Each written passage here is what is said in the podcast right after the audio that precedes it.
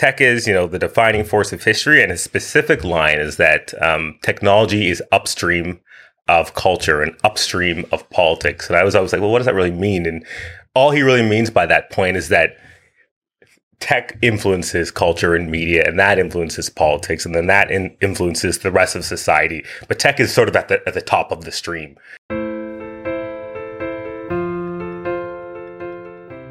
Perfect. Uh, Thank you so much for being willing to come on.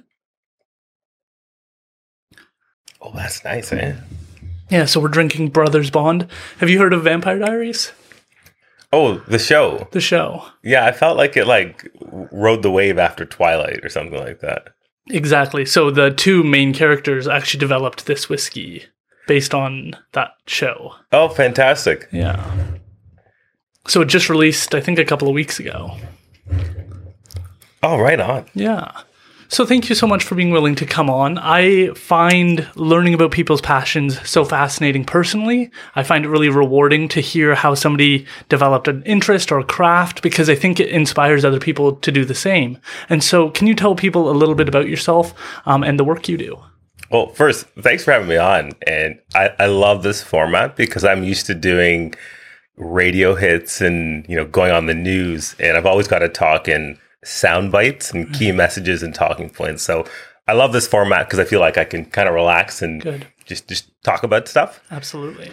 So a lot of people know me as you know the tech guy, someone who writes about technology in Vancouver, but I like to think of myself a bit more perhaps multifaceted. And the way I would say, you know, what I do and who I am is I'd say for about 15 to 20 years I've been bringing people together and connecting communities and organizations to things that they care about.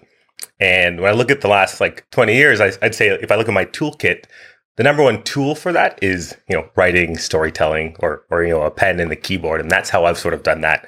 And the way that that manifests itself today is in my role at the Vancouver Tech Journal. So, you know, day to day, uh, I write and I help publish the Vancouver Tech Journal with a really incredible team of talented, you know, journalists, people in media, people in design.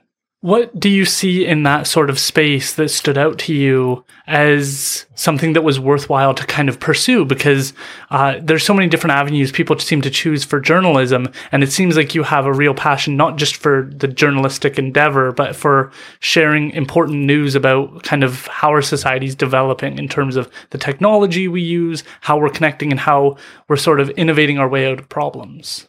For sure. So there's, there's so many ways to tackle this question, and um, I, I, think you'll be fine if I, I go in depth on Absolutely. stuff. Absolutely. Please feel free. Um, so, you know, why technology? There's a few reasons. I used to work for the BC government at an organization called Innovate BC. And uh, I had a, a, CEO there named Shirley Vickers.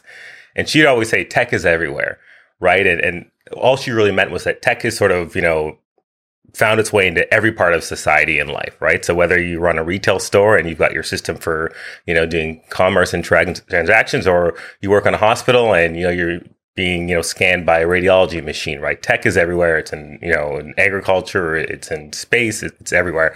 Um, and that's how I thought about tech for a long, long time. It was just an interesting thing that was you know impacting life. And then there's a few different ways that I've heard about tech talked about recently that really resonated with me. And there's uh, an investor, and I hope you don't mind. I'm going to always I always mention names of people when Good. I'm talking about ideas that like I didn't come up with because yeah. I want to give credit.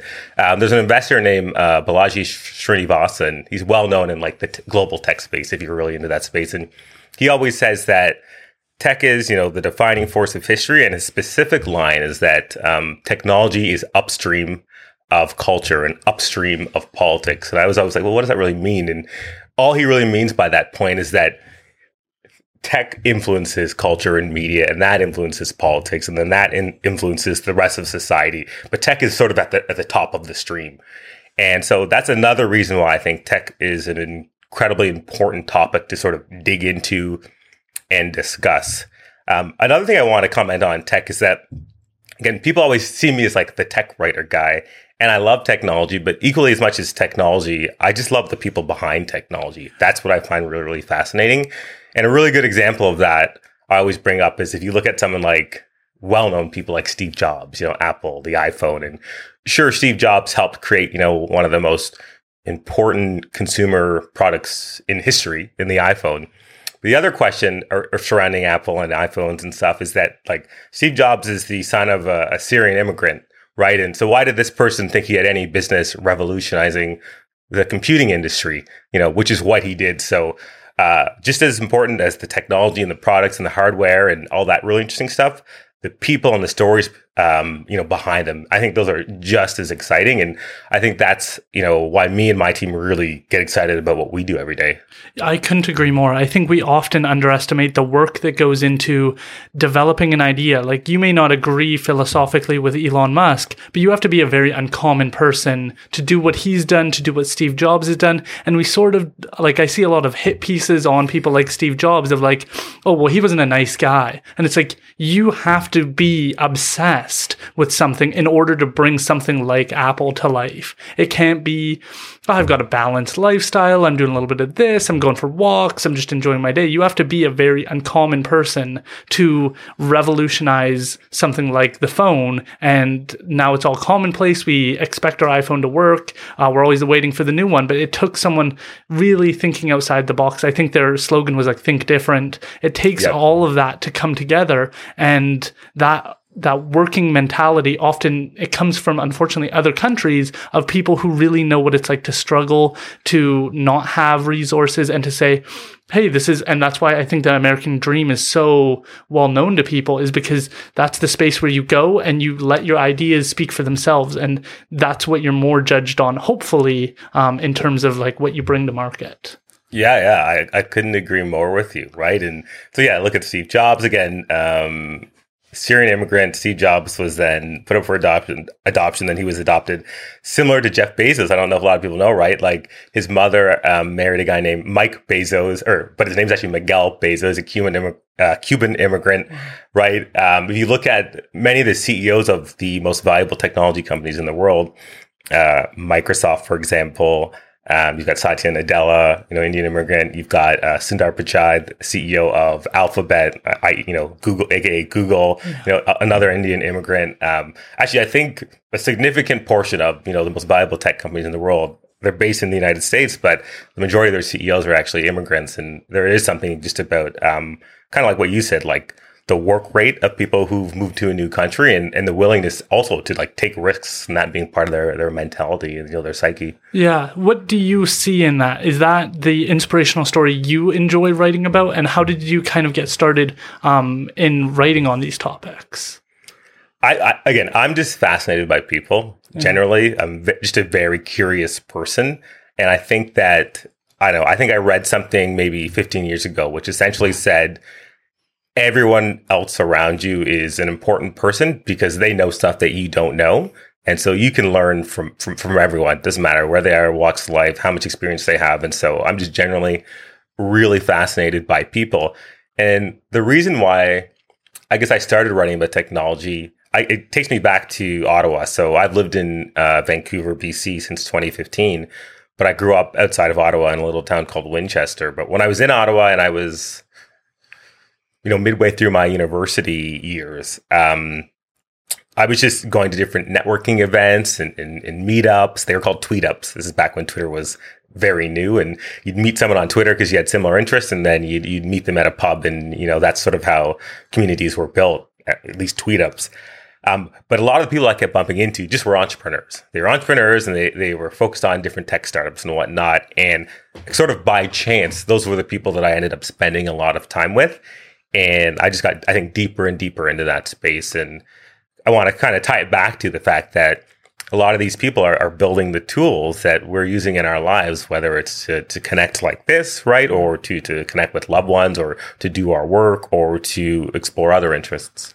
Yeah. So the interesting thing about technology is that it immediately can scale in a way that so many things, if you've got like a nice shirt, it's going to be tough to get that to a global market that's going to be interested. But with a new app, a new design, it can reach people really quickly and have a really quick impact. So you almost need people like yourself who are well versed in the area to see that change because things like, um, and I'll be interested to get your thoughts on like Substack kind of are changing journalism, a lot of complaints. Journalism isn't the way we want it to be. Journalism isn't the way we want it to be. We hear that for 10 years. Then you have like an app like Substack that kind of changes the dynamics between people um, and allows people to kind of connect and have their own voice shared rather than going through a lot of different editing processes or being forced to focus on a topic they don't care about. Mm-hmm.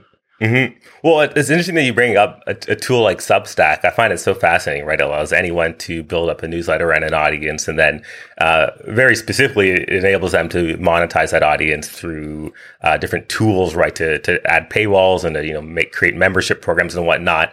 And that that's really fascinating because whenever I again, this is like ten years ago. I'm not I'm not that old, but I feel like this was really long time ago. Uh, there's there's a book it's called The Long Tail, and it's by a guy named Chris Anderson, I believe. And he used to be the editor of Wired Magazine. And in this book, again, it's like over a decade ago, he's talking about uh, three things and sort of how like creators and content has changed. Uh, I feel like everyone's having these same conversations now, but these were actually a long time ago. And the first big change he said in terms of like commerce and creators and media was the um, democratization of production. And so what he meant by that was that like originally there was like a few different news stations and they were the ones who could share the news and, and create and there was and, and that was it right? And then eventually like different tools were built so that anyone could kind of like share the news or create or take photos or take video. But even if you could do that uh, you still have the issue of distribution right? Like you could make a video but then who was going to see it right? And then we get like social media tools which allowed people to connect um, easier and better based off of their interests right? So that was sort of the democratization of distribution and then what happens when you get both of those things, anyone can create and anyone can share, is that you get this proliferation of people sharing their stories and connecting based on their interests. So once you have that, then it's like, well, how do I find the things that interest me and how do I like find those people that I can connect with? And then obviously there have been more tools, whether it's like Google, obviously, right? Or, uh, or, or Twitter and different algorithms that bring people together around topics that they really care about. And so I think we've actually seen this sort of that cycle of more people creating, more people sharing, more people connecting around interests happen a few different times. Um, so, and we've seen that with, again, social media. We've seen that with newsletters. Newsletters went away. Now they're back. Podcasting. It's funny. We're on a podcast now. I remember like 15 years ago when podcasting was a thing, but it was almost, I don't know, it was ahead of its time, but yeah. now it's sort of seeing a resurgence. So we're seeing that happen again. Um, and I, I, find all these different things really fascinating. The Vancouver Tech Journal today is built on Substack. And it wasn't like a very like business decision for it to be on uh, Substack. Right. It was me writing for fun when I initially created the Vancouver Tech Journal. I'm sure we'll get into that sometime. And Substack's big value proposition was that, yeah, you could have your free newsletter and then essentially with the click of a button, you could start to monetize that newsletter. And as uh, an individual writer back then, I thought, oh, well, that would be really interesting. I'm just going to use this this this um this platform, right? In Substack, I think it's just short, short for subscription stack or something like that, right? Sort of like your tech stack. You get your newsletter, you can create, you can edit, you can flip a switch, and then you can start charging people and add commerce to the mix. Yeah, I find Substack really interesting because it's doing something different specifically with its algorithms. I don't know if you heard the interview uh, with Chris Best, I think is the CEO with Joe Rogan, where they were talking about the development of how they're trying to do recommendations instead of having the traditional Google, YouTube, where they kind of guide you and their algorithms tell you what you want to see rather than the writer in this case telling you what you recommend. Did you see that? Does that interest you? And like, have you become more interested in Substack over time? Yeah, I'm. I mean, again, I'm a big Substack fan just because I think it's just really empowering for writers. Um, I did see that interview with Joe Rogan, um, and it's it's funny. Like, I'm a big fan of Substack, but as a Substack user and actually customer, I'm also the biggest critic of Substack because I always want them building new things and new tools that we want. I want them to work better, right? So I'm actually like pretty frequently tweeting at Chris and his other co-founder Hamish, um, telling them specific feedback I want about like how I think they can improve the platform for writers and creators and make it um, um, more effective. To your question about the recommendations, I think that's really neat, actually, right? So. Uh, since I'm sort of the admin on the Vancouver Tech Journal Substack, I get emails with it saying, so and so has added, you know, the Vancouver Tech Journal to their recommendations list, right? And so, um, obviously, we've got our subscribers and our posts get likes, but whenever other people are willing to put us up as a publication that they read and they recommend to their followers. I find that um, well awesome. I guess. Yeah. Yeah, absolutely. And I think it's a new way of going about it because then you're trusting the person.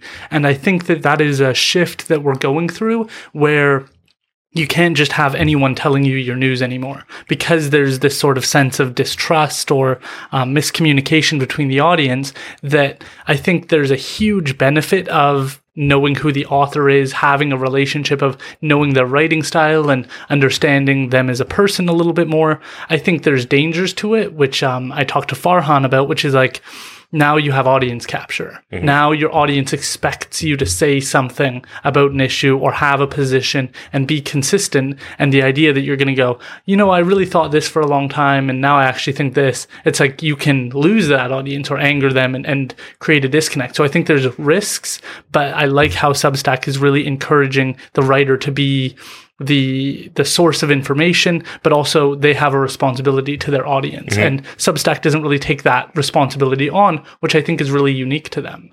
Yeah, and it's it differs significantly from other platforms like YouTube. I'm sure you've had conversations with people. Actually, you might have talked to Farhan about this, or maybe Grace on in the Overstory family, where if you watch like two videos on YouTube, all of a sudden YouTube thinks that you're only interested in this one topic and all your recommendations are this specific topic and it's the algorithm going into overdrive. And that always drives me totally nuts, right? And so you actually don't get that at all with Substack in terms of what you're discovering and what you're you're you're looking at and, and interested in. Yeah, I'm curious just on your thoughts on what can be improved because I've written to Substack as well saying how am I supposed to get the word out on Instagram? Instagram's a growing platform, so is TikTok, but um, with uh, Spotify, you can take the what you can copy to Instagram and have it as a story and have the image of the person um, and the the title, and you can't do that with a Substack Substack article. It's not easy. I see people kind of take a screenshot and post it. It doesn't look aesthetically pleasing. Some of those photos that you you choose for your Substack article, you can't put on uh, Instagram in the same way the way you can with a Twitter post and stuff. So that's been one of my kind of consistent, like, hey, how am I supposed to get the word out on Instagram where that's an easy audience to kind of grow and develop? Yeah, that's, that's so interesting. I'm, I'm glad to hear that you've been reaching out to them with, with ideas because I, I do constantly. I think that's a really good point. Um, I don't know actually how we think about that. I'm really fortunate. I, I, get, like I said, the Vancouver Tech Journal is not me. It's a group of people. Yeah. And so there are other people I'm really lucky that get to think about that and I don't have to think about that. Um, but it is something that needs to be improved. I'm a big fan of posting tweets to Instagram stories. I don't know why. I think it, I think it gives them new life. Um, so I, I, like that as like a, a, tactic or a feature that's possible. Right. And I do think that a lot of people might like me anyway like i spend a lot of time on these different platforms and i actually don't mind people from one world connecting with me in like my other world my instagram world i know a lot of writers and creatives are different like that. Uh, they try and separate make perhaps platforms and stuff, but I like I like mashing them all together. I like to be connected to professional people and personal people on all those platforms. Right. How do you feel about them adding podcasts because they've moved in that direction now as well? Do you think that's an improvement? Do you think they could do it differently? What are your thoughts on the direction they're taking things? Um, are you talking about Twitter? No, or Substack. Substack. Substack. Yeah. Um, so it's funny. I have tested one sort of pop podcast feature out. And so hope your listeners aren't bored about all this like technical stuff. But the interesting thing is I held a conversation on Twitter with a local executive and then I downloaded the audio uh, off of Twitter Spaces, and then I re-uploaded that audio to our Substack channel, and um, I, I liked it. I, I liked the fact that you can embed audio into the stories and that sort of thing. And something that we've actually been experimenting with at the Vancouver Tech Journal is having our writers read their stories. Um, so you can land on a story and then, uh, like by James Matthews, one of our writers, and then you actually hear him tell the story uh, in his voice, and it's fantastic. It's a huge step up in audiobooks when you actually have the author tell the story. I know some people choose to hire out like a role for that, but it's so meaningful to hear the person who wrote the story, who wrote the book, actually hear their voice and their feelings behind it, kind of um, as part of the the experience. Mm-hmm. Well, and I, and I love that, and it, it messes me up though whenever I've listened to an audio version of a book and then I listen to the next one from the same author, and they've used two different uh, voices. So that always messes me up. Absolutely. So, can you tell us how you got started with the Vancouver Tech Journal? You've kind of alluded to um, dipping your toe in and kind of getting that experience, but what made you think that this was necessary? Because it's focused. It's Vancouver Tech Journal, not BC Tech Journal, Canada Tech Journal, North America Tech Journal. How did this sort of come about for you? First of all, I'll say it's, not all those other things yet, but there could be those things in the future. But um, so how do I go through this really quickly? So no rush. Yeah, you're right. No rush. I don't need to go through it quickly. So, like I said, I was in Ottawa. I moved here, and actually, I'll tell a story, which is like this is. There's a woman named Cheryl Draper who really should take credit for the founding of the Vancouver Tech Journal. She doesn't know this, but um, I'm going to say that on here. Um, I was moving from Ottawa to Vancouver, and there's a woman named Cheryl Draper uh, that I knew in Ottawa, and she had already moved to Vancouver, and she worked for a company called Invoke, and Invoke is known for spinning out uh, Hootsuite, which a lot of people know, among other big local tech companies. And so when I was moving here, I emailed Cheryl and I said, "Hey, I'm moving to Vancouver on April 30th, 2015. It would be good if you could connect me to your local network." And she knew a lot of people already, and so she connected me to a woman named Lindsay Chan, uh, st- still very well known here in the community. And Lindsay worked at an organization called BC Innovation Council. It's a crown agency of the province. And Lindsay said, Hey, Will, come in for an interview. And so I went in to get interviewed or, or to meet Lindsay. And I got there and she goes, As you can see, I'm pregnant. And um, so she was like a week away from uh, going on mat leave. And so there's another woman there, Karen Spears, another one person that deserves, deserves a lot of credit for what I've been able to do here in the province. And so they both interviewed me. And then Lindsay said, All right, I'm going on mat leave now. So you're going to have to just talk to Karen about potential job opportunities. So long story short, Karen eventually hires me as a communication specialist. And this is again at BCIC. And I worked really hard. I used to say, Oh, I was really lucky and I got promoted, but I worked very, very hard and was promoted a few times uh, left BCIC in April 2017. So I was there for a couple years to go work for another organization called the Downtown Vancouver BIA. Great organization. You should have their CEO on. And then I was recruited back to BCIC to be the director of marketing and comms, which is again really exciting, great opportunity. So the ironic thing about all that was that I initially got into communications because I liked writing and storytelling, but when I was promoted, I was no longer doing those things really. I had a team of people that was doing those things, and I was like putting out fires and signing expense reports and, and stuff like that. So I was no longer doing the the stuff that I love to do, uh, the actual writing of, of stories and, and, newsletters and that sort of stuff. So funny enough, I was at Innovate a couple more years, and then t- early 2018, this is while I was still there as a director. I thought, well, you know, I've got a bit more bandwidth, and I, I know all these stories, and I've got all these relationships with people in the tech and innovation space, you know, what what could I do to just like exercise my like creative muscles, that sort of thing? And so I thought like, well, maybe I'll just start this newsletter that I think would be cool. It'd be something that I would want to read. Uh, so we'll see if some other people want to read it. So I started the tech journal, uh, yeah, early 2018 or was maybe December 2017. It was right around that time. And I initially sent it off to five people. A couple of them I said, Hey, I'm going to start this newsletter. Do you want to subscribe? And then a few other people, I just added them and close enough that I could just add their emails and say, Hey, I'm writing this newsletter. And it really just started out as me sending an email. I would find like six to seven or, you know, seven to 10 links that other stories that other people wrote. And I'd say, here's a summary. Here's why this is important. This is why you, you need to know this. And that's all it started out as. And I would send that every couple of weeks and it slowly got uh, a larger audience just organically, just people talking to me like, "Oh, this is really cool." And I was at a lot of events talking to people, and I'd tell them about it, and I'd say, "Hey, I'm going to add you to my newsletter," and people would say, "Sure." And then once they had it, they thought like, "Oh, like this is valuable. Like I'd like to have this in my life." Uh, it wasn't too like an in, in, intrusive. It was only every couple of weeks. So fast forward to April 2020, May 2020. So this is ah, COVID's hit by now. Again, still working for the government, still uh, a director. I have a team of five people, and I still like have the itch to be doing more writing and storytelling. And I got an opportunity to do ghost writing for tech executives, uh, which was really really special. What is that? Um, So essentially taking the ideas and stories of people and then writing on their behalf, but it still goes under their name. So I would talk to a local CEO for an hour about his thoughts on like, you know, hiring in a recession or managing culture in a reception, recession. And then I'd write an opinion piece on that. And then me and the team at this consultancy would get it published in Forbes under their name. Wow. Right. It was their ideas, but they didn't write it. They don't have time to write it. And maybe they're not good writers, but they do have really uh, thoughtful ideas. They just need someone else to put those in, in, in, into writing. And so I left the government to do that as a consultant, as well as to put more time into the Vancouver Tech Journal, uh, which again had like a growing audience still. And the interesting thing was, is a lot of people who knew me as the writer of the Tech Journal would approach me and say, "Hey, like you're obviously a writer. Um, can we hire you to do some writing for us on the side?" And I'd say, "Yeah, sure." So I was with the government, left the government, like secure job, pension, et cetera, all that stuff. And I thought, like, you know, I'm just gonna like register a small business um, and do writing and consulting. And it was a great decision because a few months into that, um, someone that I had known for a number of years through my freelance writing was Farhan Mohamed.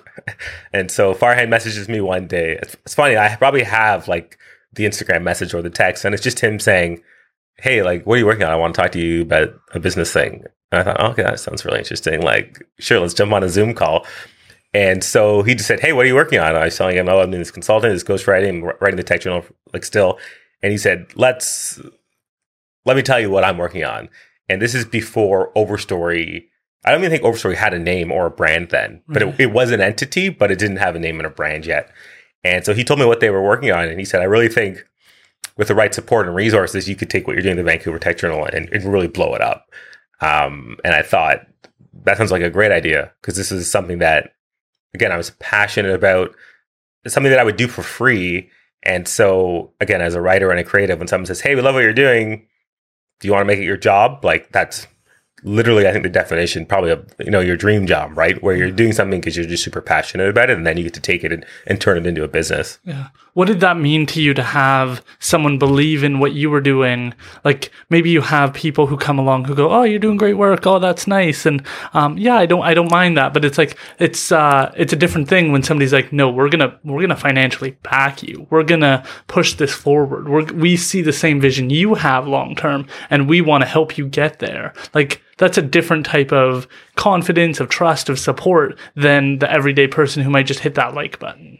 Yeah, I mean, that is, I think, for creators or anyone building a business, like that is what you want. You want someone to say more than, oh, that's cool and that's nice. Someone to say, actually, here is a, a check. We would like to pay you for the value that you're creating. I think that is the the ultimate compliment. Uh, so that was really special. The funny thing is, it's not the first time that Farhan did that. And I'll just tell a really quick story. Um, again, I was freelance writing this whole time while I was at BCIC because it was just something I really enjoyed. So I'd like write articles for BC Business. Um, like many years ago, I wrote a couple articles for Maclean's. Um, and Farhan, before he was CEO of Overstory Media Group, he was the editor in chief at Daily Hive. And it's funny, this goes back to the whole Substack thing. So I was on Substack writing the Vancouver Tech Channel for fun. And one day I decided, you know what? Like I should test out this like paywall feature or monetization feature just to see if anyone like will come on board with that. And so I sent an email to my list saying, "Hey, I'm going to test out like having a paywall. You all currently get this email from me on Sundays. I'm going to write an extra email on Monday and Tuesday and Friday. You know, if you would like that, you're going to have to pay. Let me know if you want to trial this like paid level. It's going to be so much more work for me, but I was like, let's just try it because maybe I'll like create a job out of that. And the funny thing was, is the first article I published out of like the new paywall version was on large tech companies in Vancouver that everyone should be talking about. A lot of articles are written about Microsoft and Amazon, but there's like Samsung and Motorola and Disney and all these huge companies have offices and office presence here. And a lot of people didn't know, so I wrote an article on that. And funny enough, the first person that responded to that email was Farhan. And he was like, hold on a second, dude. Like, you should just let Daily Hive publish your work. We'll pay you to publish it and you'll get like our millions of views. Like we have a huge audience. So he's like, forget about this like paywall you're going to do. Let us give you the reach and we'll pay you for these stories. And so it was funny that like within a day of me starting this new like monetization strategy, um, I ended up getting money, but it was from a different source than I thought, right? I was like, oh, I'll see if the readers will give me money. But then Farhan at Daily Hive was like, no, no, no, no, no, no we're going to pay you a Daily Hive to produce these for a much bigger audience. And also, that was like another opportunity that seemed like too good to give up. Yeah. Can you tell us your thoughts? Um, you watch over, you see CEOs, uh, you see the work that they go through, the development of an individual trying to lead a company in some sort of direction. Uh, what are your thoughts on Farhan? Farhan is is fantastic, and so you're right. I talk to a lot of CEOs, uh, sometimes just for articles, but then a lot of the time just because I'm curious, like their thoughts and ideas about work and the workforce. And the other thing I do a lot is like I read articles about other CEOs, right? And, and, and a lot of books. And I've read, I've read every Steve Jobs books, you know what I mean? I've read Elon's biography, like those types of things, right? So I think a lot about uh, CEOs and leadership and, and business it's, and all of those things. Farhan is incredible because he absolutely is the type of person that like has a vision and to most people, it seems like, well, that's a bit unrealistic. Um, but then he will prove to you that it's possible and that he he'll surprise you and that he'll get you to do something that you like didn't think was realistic. Like even when the Vancouver Tech Journal was initially coming up with um, like ad rates for like what we would charge people for partners, like some of the numbers he was throwing out, I thought were totally nuts. Like I was like, mm, like I'd probably ask for a little bit less. Um, but that would have been a mistake because like almost like all of our ad inventory is full almost now. So he was right in terms of um, you know guessing, not guessing, but uh, assuming like, well, what you're doing is very valuable, and there's people who are going to pay for that value, right? And so I would say time and time again, he's someone that like has a vision, and it might seem unrealistic to some people around him, um, but he he manages to make that vision a reality and I mean, I think that's sort of common for a lot of these people we talked about. Some of these these CEOs, like everyone said, Steve Jobs had this reality distortion field, right? Um, he'd basically like, yeah, a staff member would say that's not possible, and he'd be like, yeah, it's possible. Like he, very, you know, very casually, he'd think like, yeah, yeah, we can do that, right? Like a lot of people forget that for the first iPhone, Apple basically forced one of their um, manufacturers to invent a, a type of glass and produce enough of it for the initial iPhone because at first it was going to be plastic and Steve Jobs was like, no, no, no, no, like that's not good enough quality. Um, and they worked with a partner, and the partner was like, well, we have this new glass, but there's no way we could produce enough of it for these devices. And he was like, "Yeah, you're definitely you're going to do it." And he just somehow you know willed it to reality. Obviously, it's not him, but obviously, what these people have in common is they have like the vision and the persuasion, and you know they can motivate people. And I, I see I see a lot of that in Farhan and when I think about like CEOs and leadership, again, it's a thing I think about a lot. Um, there is a famous book called High Output Management, and it is by a guy named Andy Grove, and he was famous because he was the I think he was the third CEO of Intel, big chip maker. Um, and it goes in that book. It talks about like what executives are for, like what are they actually supposed to do, right? Uh, and he I'm paraphrasing and it's probably not completely correct what he says, but it really comes down to like, you know, vision and purpose, um, tie breaking decisions. So like if two junior people are like, well, I think we should do this and I think we should do this. If they can't decide amongst themselves the, the, the path forward, an executive could be the one to say like, this is what we're doing. But then the most important thing is actually um, enforcing culture and values. Like that's where we, we really need leaders to come in to say like, on a daily basis, this is the standard this is the quality of work that we're going to do.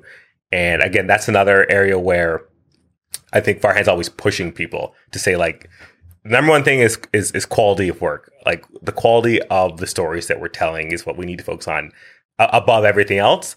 And then all the other stuff will take care of itself. Yeah, which is something that people can underestimate a lot, which is the idea that the values section or the mission section of a website matters. Uh, that it's not just lip service, because a lot of people get cynical and they go, oh, yeah, like integrity and kindness and teamwork. It's like these are just lip service things. But when somebody really brings it to life and says, this is our top priority and everything else, who creates like a hierarchy of priorities and helps other people go, okay, I'm going to focus on this, dedicate myself to this, it creates that culture that it allows people to know what, what is going to be valued. Where sometimes maybe in university you get ranked on something and you get like a B for this and a C and it's like what did the professor want the most out of this paper? Did they want a clear thesis? Did they want really well researched paper? What did they want out of it? Did they want a strong conclusion where you make a definitive position on something? We often say like what all matters? And then that kind of grays the area of what matters the most but what are your thoughts on where they're going to take this? Because to me, I watched um, a really interesting documentary on like the news industry uh, with Hassan Minhaj about like how the, the news industry is dying and how um, companies or, or, hedge funds are buying these companies, squeezing them for everything they have, and then kind of just uh, letting them die out. And then I was like, this is a real problem. Like, how are we going to fix this problem? And then my partner showed me an article by the Fraser Valley Current, and I was like, what is this company? It's so long. Like, there's so much information. There's actual research in this. Um, and so I looked at it and I was like, oh, this is Overstory Media. And ever since, I've been a huge kind of proponent of them because don't see how anyone else can uh, can compete with what they're trying to do. I think the other news organizations are important, and I have the I think it's Black Press apparently they think that I really like dislike them or have like low opinions. And it's like, I just think they've figured out a way to do something different that's important. That for me, who actually cares and reads an article and goes, oh no, this is a genuine problem. How are we going to address this? I want solutions or I want enough information where I can go, okay, I understand the issue now. I don't feel like this was just three sentences of information on what's going on. I really understand what the problem is. So, what are your thoughts on where they're taking things? Do you believe in the, the mission of kind of, I would argue, saving journalism? I don't know if they say that often, but I feel like that's the route they're taking. I mean, again, it sounds like, well, you can't say that you're saving journalism. That sounds crazy. But again, it's one of those things where I mean, I'm surprised every day, like at work. Um, I, what I will say is, any community that we've gotten involved in and talked to, they just say that they're just, they're dying for what we're doing, right? Overstory as a whole. Um, and then also even just when you focus on the tech journals and telling stories about like really local entrepreneurs that you know haven't raised a hundred million dollars but like got their first customer like I've I've spoken at various tech conferences in Canada and like Saskatoon and other places and they think I tell them about the Vancouver Tech Journal and they say oh my goodness like there's no one here doing that, which I find really wild. It's like, well, why doesn't somebody just do this? You know what I mean? And Overstory is investing and growing with the mission to do what we're doing here in BC across the country. So, in terms of like my outlook on Overstory, I just I can't believe that no one else is already doing what we're doing because it's so desperately needed. And I hear that again and again um, from people I talk to. Like I'm going to Kelowna next month, and Summit is literally organizing like a lunch for me so I can talk to local tech and innovation stakeholders because they're like, there's no one here telling these like local stories. And I, and I just think like, well, how's this not, why isn't someone else already done this? Yeah. And so when I think about Overstory and what we're doing, um, it is, I find it just like very encouraging that anyone we talk to about what we're doing, people are very, very excited about it. Yeah, it also seems like you're more literate on the topic. Uh, if you were to send me in with, uh, and that's why I wanted to sit down with you, is because there's a lot about the space I don't know. I didn't know Disney had a location here in BC. Makes sense, but it's not something that's well known. And so you have a knowledge and expertise where I think that's really important when when I'm having a guest on is to understand their background or have a have a comprehension so I know where I'd take the conversation and if you're just having a regular reporter do everything um, in your community, you're not going to have that expertise. They're going to be like the who, what, where, when, and why, but maybe not the the deeper understanding of where are you at in the development stage of your business? Where where are you taking off? Who are your customer base? Like that kind of entrepreneurial business lens of how do you fit in with this this tech and innovative side? You are able to bring that focus and know how they fit in with other businesses.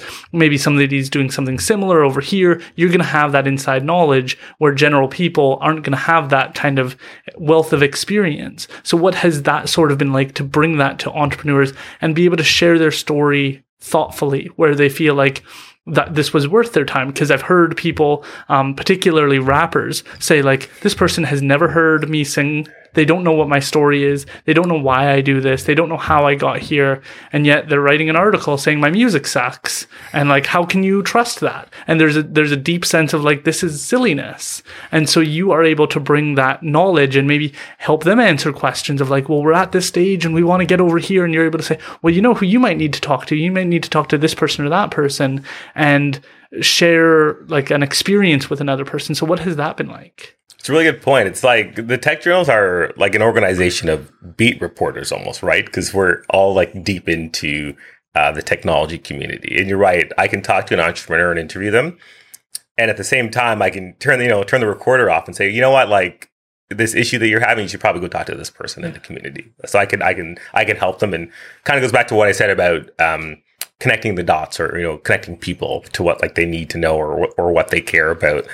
Vancouver is so interesting too, right? Um, Vancouver is interesting in that it is a thriving tech and innovation space, uh, and at the same time, it is full of uh, different siloed, you know, like organizations as well. So th- that's been really, really interesting. And so I spend a lot of my days, and so do our writers, like talking to as many people as possible, um, so we can, yeah, really understand like the context within which um, you know, a, early stage founder is building his company, or you know, a billion dollar unicorn CEO is building his company. Very different experiences.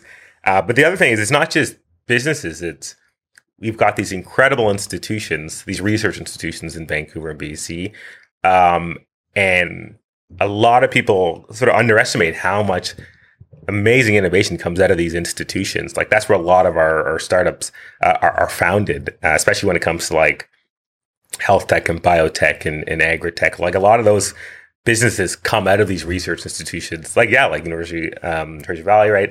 Um, UBC. Um, so that's that's been really incredible. And so, like for us, again, it really comes back to you could call us like a news organization. At the same time, I think when I talk to people, I say, you know, we're really, it's, it's like a community.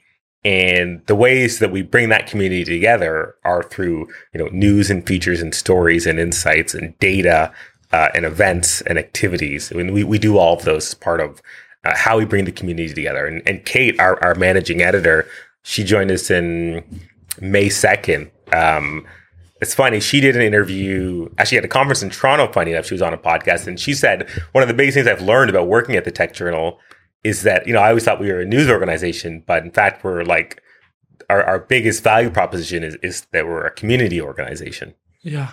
I think that, that that's Farhan actually mentioned that as well. And I think it, it stands out because we just get so used to saying we want the news.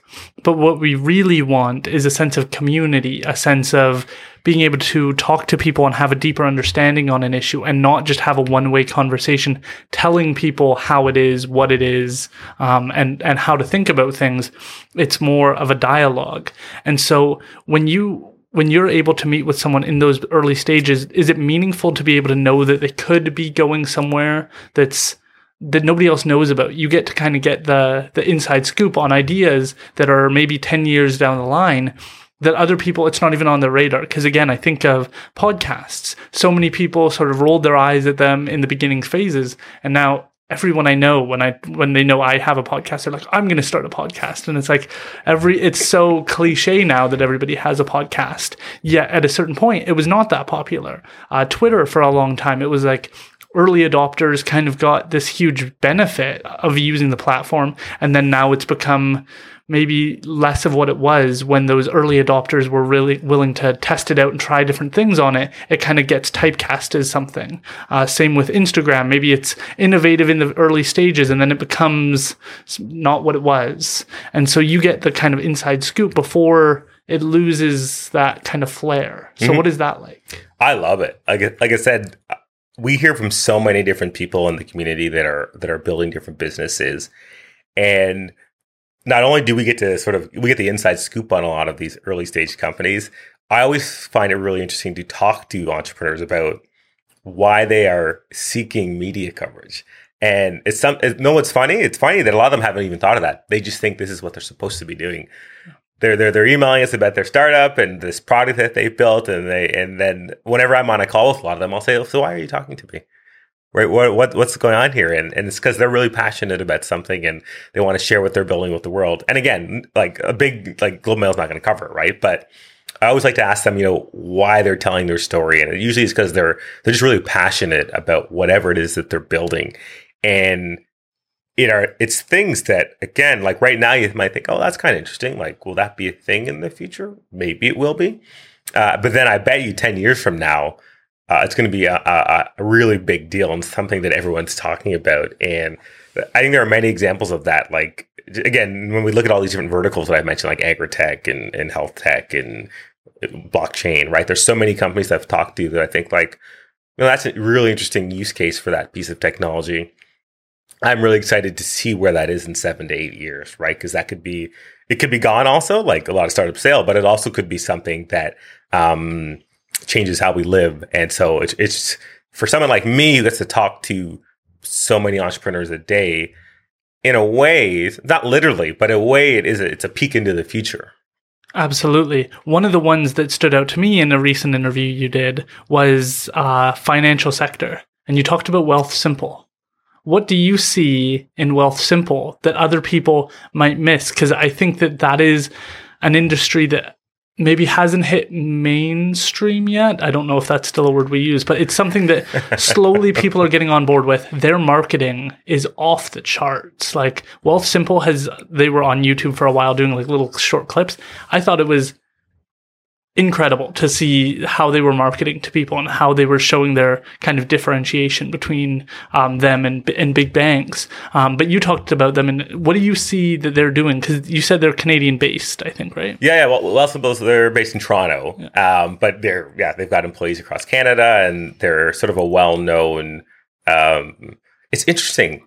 There's a few points on this actually, though. I want to touch on. Like, Wealthsimple is actually pretty well known, and they would be called a Canadian sort of fintech success story.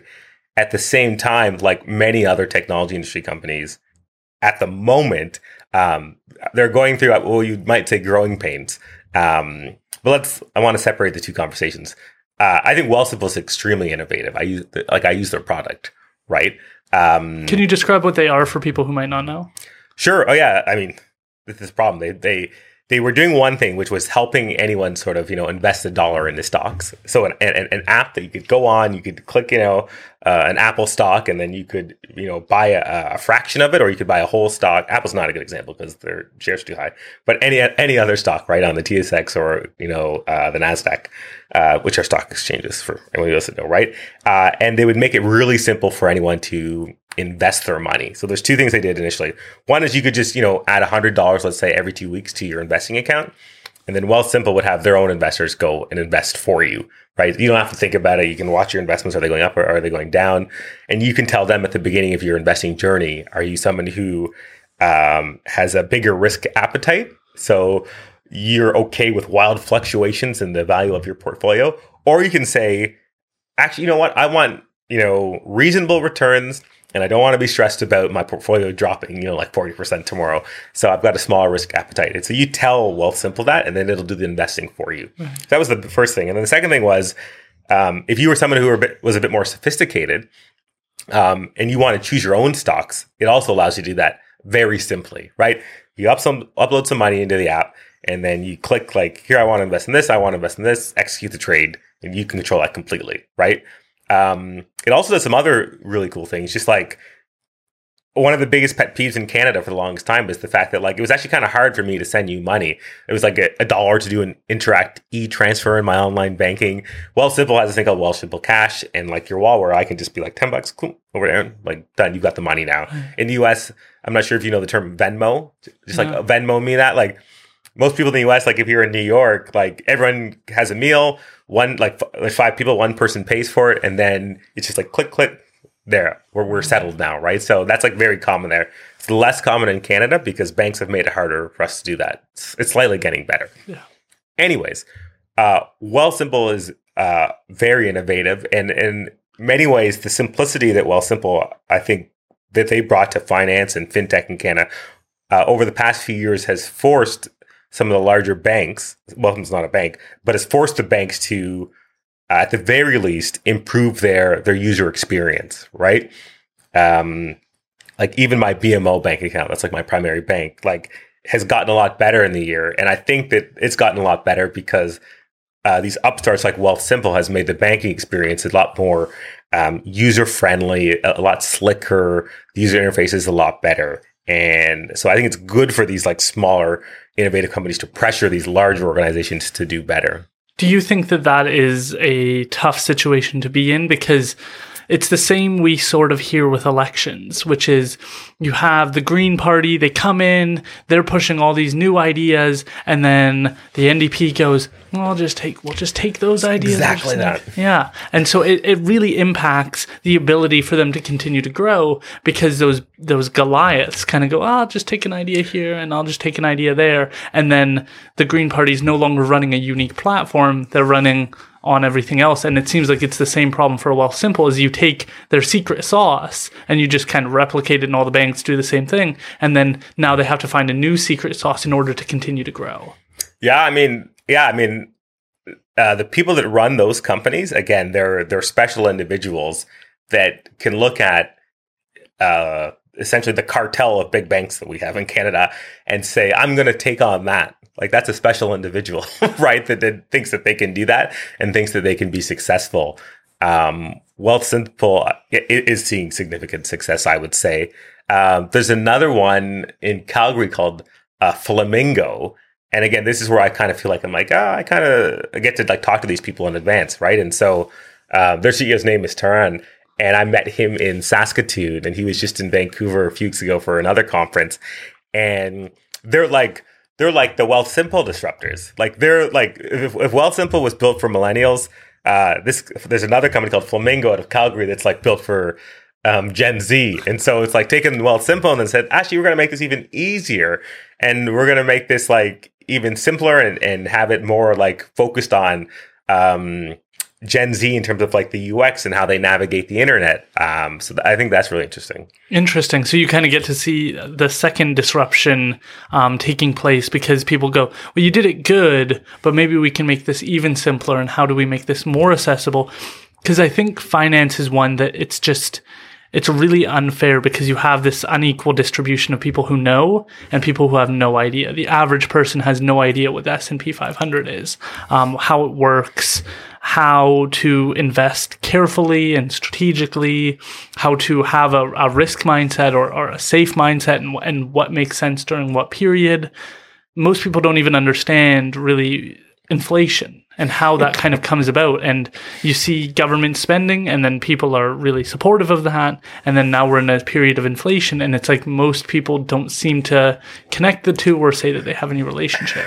Yeah, I mean, that's, that's, such a big conversation. I don't, I don't know. This conversation's been about a lot of things. So yeah. I don't know if it fits in, but yeah, the people love government spending until government prints money, and then everything's more expensive because there's too much liquidity in the market. Yeah. Sorry, it's like my little rant. Yeah. But yeah, you're right. A lot, a lot, of people don't understand how that works. it's the, it's the weird one for me because I, as an indigenous person, knowing that inflation impacts people on fixed incomes the worst, and knowing that many indigenous communities are are on fixed incomes I just don't understand how it doesn't get said. Like, there's no news article that I read that says inflation impacts the, these communities the worst because they're on fixed incomes. And so we don't want spending for the benefit of the communities that would be detrimentally impacted by it. Like I just I don't hear it and then I say it and I feel like I'm crazy because I'm the only person saying it, even though um, as a law grad, it said it in my textbook. Like it's not just it's not controversial. Mm-hmm, um, mm-hmm. and then I just I don't hear about it. And I'm very concerned over the next 10 years of what inflation is going to impact uh, my community and other indigenous communities. Yeah, no, it's a really good point. And yeah, it's it's interesting you say that. I just, I just want to quickly note that I listened to your conversation with uh, Camden. Yes, I follow him on Twitter, and so as soon as I saw that you talked to him, I I, I was like, "Ooh, I gotta listen to that episode." Yeah. So, um, uh, but you're absolutely right, and it's it's funny again, not to bring this back to technology necessarily, but technology affects all of these things, right? Like technology is interestingly enough um, deflationary, right? So technology innovation should make things cheaper. And at the same time, things aren't getting cheaper. So it's like, well, why is that? Like, it's a really interesting question that like people smarter than me and scholars smarter smarter than me really explores, right? Well, it's because there's a focus on growth and jobs, and like we fund growth in society through, in many cases, debt.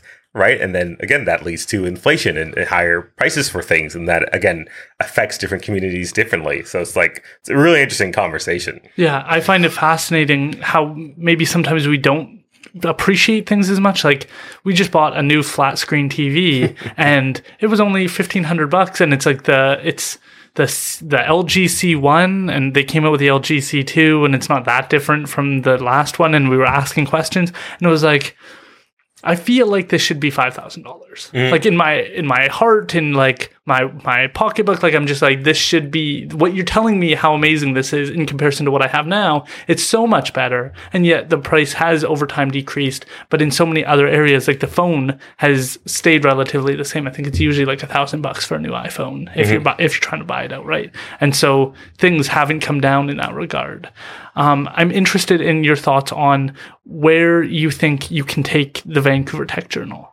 What what do you think is going to happen in the future? Because you're you're kind of alluding to this idea that it could be something larger. You mentioned that in another interview. Uh, what is your kind of value proposition where you see this going in the future? For sure. So the Vancouver Tech Journal, the way I really think of it is we uncover and, and tell stories that matter, right? And initially the mission was always like, we're just going to provide the most complete coverage possible, right? So it's the big news stories, but it's also the, the little stories, right? The future big stories, right? And so we've been building a community and in order to for that to be sustainable, we need to attract partners. So at the Tech Journal, and as well as I'd say the other Overstory brands, it's really about you know growing the audience, attracting partners, which allows us to invest right in, in growing the audience further. Right, that's sort of like the cycle or, or the loop. Um, we've seen amazing success with the Tech Journal. So when I was writing it for fun, we had about a thousand subscribers. Now we've got over twenty thousand subscribers. Wow. Right, so that's fantastic. And when we look at how many people actually open the newsletter, that hasn't really changed at all. Like it's a high percentage. Like over ten thousand people are actually opening the newsletter, uh, which is incredible. And sometimes it's scary. It's like, oh wow, like what you write, what we write here, and Kate, what you edit, like it really matters because people are going to read this, and this is going to shape their understanding of their community and and their world from like a technological lens, right? So that's really important. And we think that what we do in Vancouver is just as applicable anywhere else. And based off the conversations that I've had with people uh, in, in other communities across Canada, um, they they agree with us. Um, and it's not just tech, right? It's like just local journalism, local storytelling. Um, there needs to be more of that in different communities. So we actually have a Victoria Tech Journal now, um, and it's just getting started. But we're getting the same sort of reception where people think. I got an email from some the other day saying, like, "Thank goodness you guys have this now because we have stories to tell." and there's no one the, the- where would we send this to who would we send this story to who would we try and tell the story to um and again like we're again i don't even it's funny like and i've always thought this with my life personally and then also with the tech journal like we're not necessarily experts but we're the ones that are putting our hands up to say we're going to work on this thing Yeah. right and so whenever people mention me as like being in with journalism and stuff i always find that really funny because i'm don't think i'm a journalist right but i do think uh, my, of myself as someone who like does journalistic things, right? And so in Victoria, like again, I'm writing about Victoria entrepreneurs. People are saying, "Thank goodness someone is doing this. No one else was doing this." Uh, like I said, I'm in Kelowna next uh, month, and this it's the same situation where people say, "You know, like no one is really doing this locally." I think that's crazy. Like, why isn't someone already doing this? Right? So we absolutely have ambitions to take what we're doing in Vancouver and doing it in other cities. And what's really important to me is that like I'm not going to be in Kelowna or in Calgary or in Saskatoon. Um, and these are all places where we're looking at, right? Um, we're going to find the the me or the Kate or the James, they're our, our main writers, right, of those places, and we're going to give them the tools and the playbook and the resources um, to succeed. That's really what we're thinking. That's so fascinating because you're creating like a, a focused community. And that seems like what Facebook was trying to do, but then it seems like it falls off. Like the the importance of having people know where they can go to get the information that's relevant and specific to them. So they know because when you open the newspaper, you don't know which page is going to jump out at you. You don't know what you're looking for as the reader, and so that's why you rely on an editor to try and kind of put put the story together for you and and engage you in some sort of way. But then that forces some constraints around what you talk about, what you think is going to catch people, what's going to make them buy the next newspaper or open you the next time. Like it, it constrains you. But when you're focused on a topic and you say, you can expect to hear about technology in this, then people go, well, I'm invested in that. Maybe I work in that field. Maybe I know somebody in that field. Maybe I'm interested.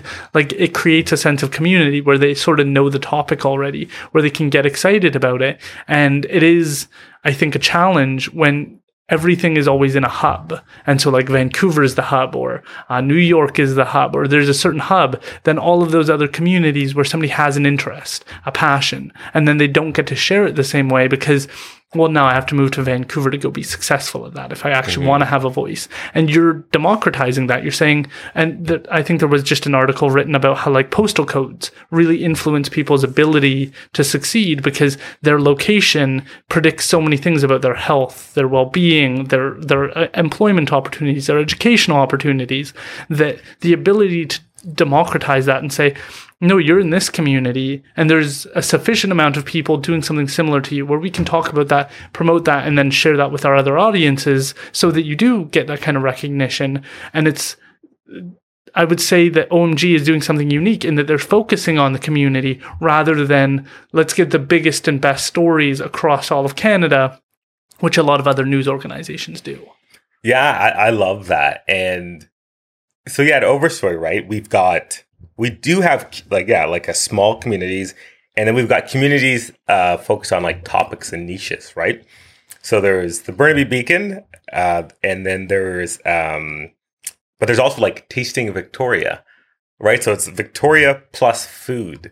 And so i love how like the more niche you can go the better almost right? So we're vancouver plus tech and innovation right? And so that's what we're going to do in other places we want to do. We want to do calgary plus tech and innovation, right? So you can say like, oh, like, yeah, that's me. Like, I really care about that, and that's really important to us. And it's funny. I, this is how I think about stuff, just like personally. Like, if you care about something, like the best way to like find the other people that also care about that is to um, just like share your ideas and thoughts about that topic. So I would always say, you know, speak your language and the people who can understand that language, they're the ones that are going to respond to you, right? So you land in another country uh, like let's say you land in Russia, um, it's like start talking like English, right? And eventually, there someone who's going to speak English, and they're going to say, "Okay, like now we can hang out, right? Now we can talk about this thing based off that like connection."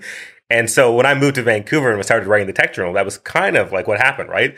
I was just like tech, tech, tech, everything tech, and then the people who are also into tech were like, "Oh, like I'm I speak the same language as that guy. Like maybe I'll hang out with that guy, or maybe I'll build a connection or relationship with that guy."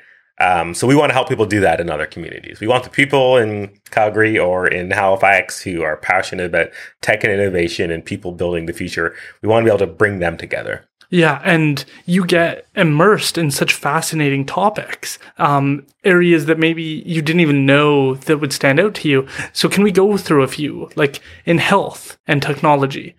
What interests you? Is there a company that's doing something fascinating? Is there a CEO that's doing something that stands out to you, that's innovative, that's changing things? Personally, I interviewed Ryan D'Arcy. I don't know if you know who he is, but he did um, Project Iron Soldier. Um, I'm pretty sure I'm getting the name right. And it was, uh, he's a neuroscientist. He had um, a veteran who was injured, and he was able to build like legs for him to be able to walk again after a child stabbed an axe into the back of his head um, when he was in Afghanistan, I think. Mm. And so it was fascinating to be able to, and I had no idea that the, the health tech division is a growing industry in BC. So do you have any, any thoughts on that?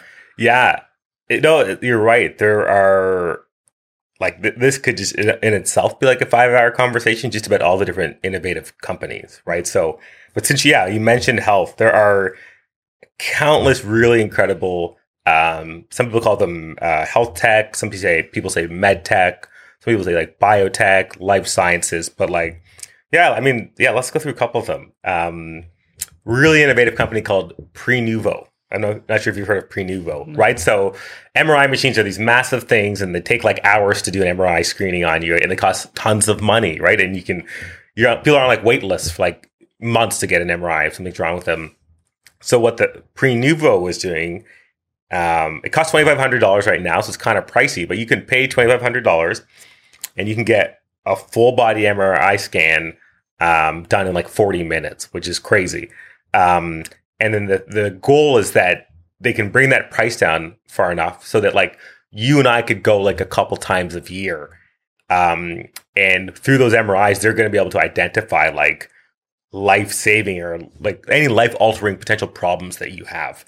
Um, but again, it's, it's something that's like you can't really get now, but they have them in Vancouver, these devices, uh, New York, San Francisco. Um, but a lot of the R and D and engineering talent, and, and it's all in Vancouver, which is pretty incredible. And wow. their CEO is a guy named Andrew Lacy, and I got to, yeah, like meet with him casually uh, at their office on, on Broadway, and like, so that's like something that I'm like, okay, that that's really going to affect a lot of people eventually, right? A bit pricey now for most people, but again, their vision is to bring that price down, and and I think they'll be able to do that as they have more locations, right? And sort of they get to um, take advantage of economies of scale. So that's a really exciting company.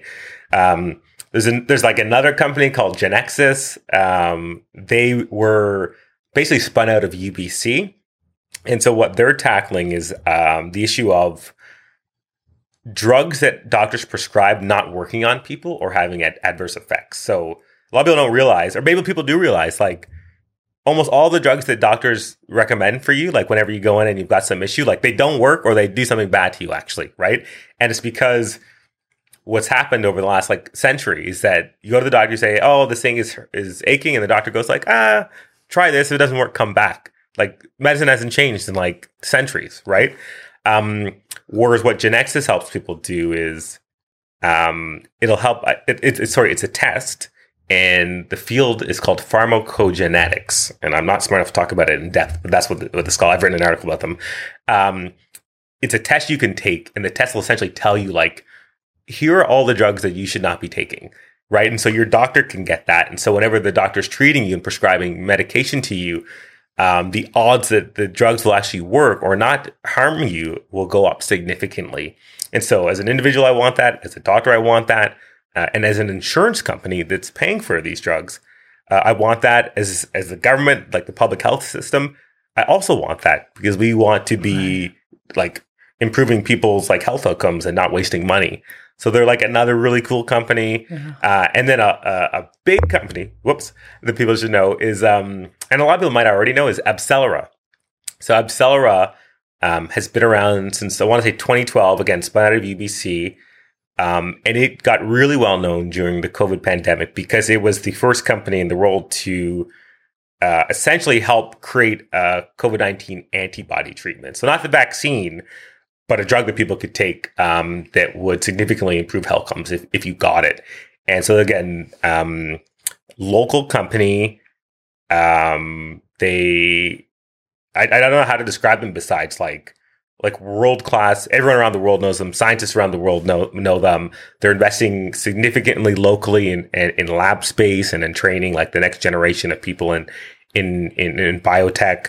Um, they're led by a guy named Carl Hansen he's trying to get that guy on. Like he's just incredible, incredible mind, and they just have an amazing team. And um, again, another reason why this is a whole other topic that people came to sort of know them is that they had this antibody treatment, which was uh, approved by Health Canada, and it was approved by the FDA in the U.S. And so in the U.S., like hundreds of like like thousands of patients were being treated with this antibody, and controversially um, Health Canada purchased this antibody treatment federally, and yet uh, the BC government um, was like hmm, hemming and hawing on this for like months and um, wouldn't use it. So we had this incredible antibody treatment that other jurisdictions were using, and the federal government already paid for, and yet it was it was sitting on shelves in in cold storage in BC, and so it was um, something quite controversial that was in the news. Um, and it was again, I don't know. It's, it, again, that's a good thing about Canada and a unique thing about Canada, and the provinces have the independence to, you know, make different policy that fits their their people and their jurisdictions. But then in some cases, um, as a regular person, some things don't make sense. But it's a whole other topic we don't have to get into. But to the original question, when it comes to yeah health tech, um, there are many, many, many incredible businesses and researchers and entrepreneurs in the province that are working on some really incredible things that uh, have like significant potential to like save lives and improve outcomes for people. Yeah, I think that that's particularly interesting where you have like a level of innovation, a level of drive that you just maybe don't recognize or appreciate or or get to see. And so hearing about how there's these businesses, these organizations, these entrepreneurs who are bringing about really positive change is something that not everybody realizes. And so when you get to hear about it, it kind of inspires you to go like, wow, the BC made like that that means something to us in like a weird way that sort of sports does as well when you find out mm. like your favorite sports person is from your community or something like that. And so I think that that's really interesting. Agriculture is another big one. It's an issue that continues to arrive um, and impact us. I spoke to Paul Van Westendorp, who's a, um, a bee expert. He's a provincial apiculturist. And so he was talking to me about the challenges we have with agriculture. Um, we had like this much soil and it just, we keep depleting it and using it and then sending it off to around the world. Um, and so we need to make better decisions around our agriculture. And agritech is something you've talked about. Can you tell us about what's going on with agriculture and technology, um, the advancements we're making, um, and your thoughts on the industry? Yeah, it's a, it's a really exciting space. And what's interesting about agriculture or agritech, or there's a debate uh, if it's called agritech or agtech. Um, people use both names in BC. Is that like I think it really came into focus over the past couple of years um, as there were food shortages, um, there were supply chain disruptions, and you know you'd go into the grocery store and some of the shel- shelves would be empty, right? And you'd think like, well, what's going on here? And it was because literally products couldn't get, you know, across whatever the Pacific or whatnot, right? Um, so it put the need for having like real food security, not just like in urban centers like here, but like up north in BC, put that into focus, right? And it, it makes again thinking about agriculture and like where our actual food comes from. It made it even more important. And in BC, there are uh, similar to health tech. There are so many companies working on th- these challenges um, in really innovative and different ways. So um, there's an exciting company called you know Terramera, for example, is, is founded by a guy named Karan Manhas, and we just talked. I just talked to their VP about like culture and talent and working there, and they're building a product or they have a product called Actigate, which essentially um, enables farmers to use like a fraction amount of the amount of pesticide than they normally would have to to protect their crop yields. So their mission basically is to like you know a 100x the amount of crop yield, but then also reduce the amount of pesticides used significantly. So that's a really innovative company. And then there are other companies like um, Ecoation. They're based out of uh, North Vancouver. Uh, and similarly, they've got these sensors that you will attach to your crop yields or put in, in your fields and they will tell you like if your plants are being or yield crops are being harmed by like pesticides or not pesticides, um, like bugs, obviously. Um, and they um, again will, will, monitor that through sensors. Um, so again, it'll help you manage the amount of pesticides you use. And then there are other really cool companies like Semios. This is a company that's worth over a billion dollars. Um, they will take these different uh, sensing companies and they'll give a farmer like a dashboard so you can you can track like it's like on an iPad, like okay, it's raining this much. Okay, like pesticides are affecting our, our crops this much, uh, and they pull it all together so a farmer can monitor all of that uh, in in one place. Um, there's another company called Cubic Farms, really really interesting company, and they're building a production facility on Vancouver Island now, uh, but they're based here in the Lower Mainland. And Cubic Farms, they sort of comes from the name. They have these modules um, that are sort of stacked on top of one each other. So you can basically produce like 10x the food in a square foot than like nor- in a normal field because you've got these stacked modules. Um, so like people can't see what's, oh, I guess people can see behind you, right? Like those squares, like imagine each one of those was growing crops, right? And so that, like that's in a room, right? So you're, you're, you're 10xing the amount of production in, in small spaces.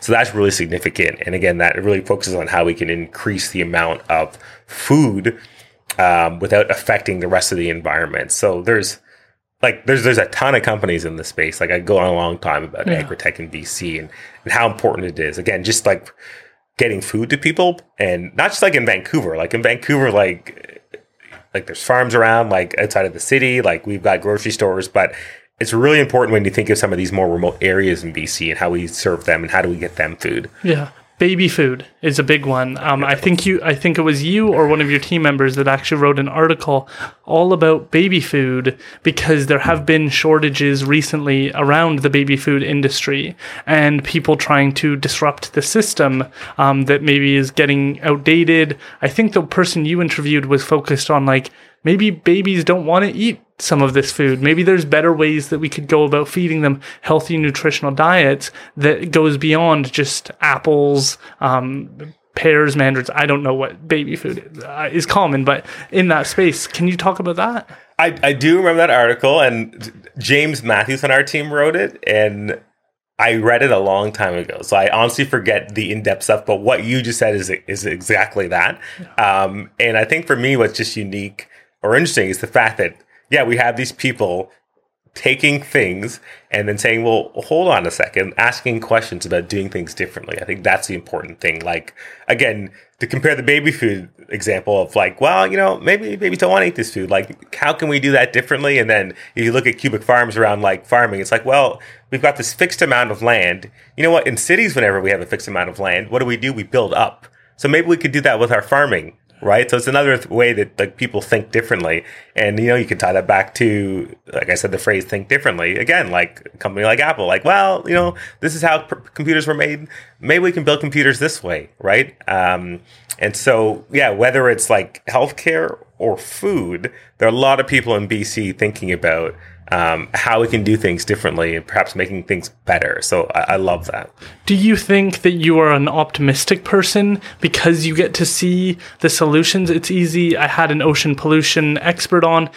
He was he remained optimistic, but it was tough to hear such negative information about the oceans and how we're polluting it and how we're uh, contaminating killer whales. And then talking to somebody else about how we use rat poison, and then that rat poison enters owls, and it's like it can be very it can be a negative space but you get to hear about the solutions. The people who are saying we've been doing it this way. Let's do it some some other way that's going to be better for everybody involved. Maybe we won't get it right the first time but we'll bring the prices down. We'll change these things. So do you find that the space that you get to work in the people you get to hear from give you that inspirational juice that you get to go like we're we're flawed as humans. We're not perfect but we're moving in a better direction. Is that how you get to feel regularly? Do you feel like it's it's tough to stay positive? I'm just curious.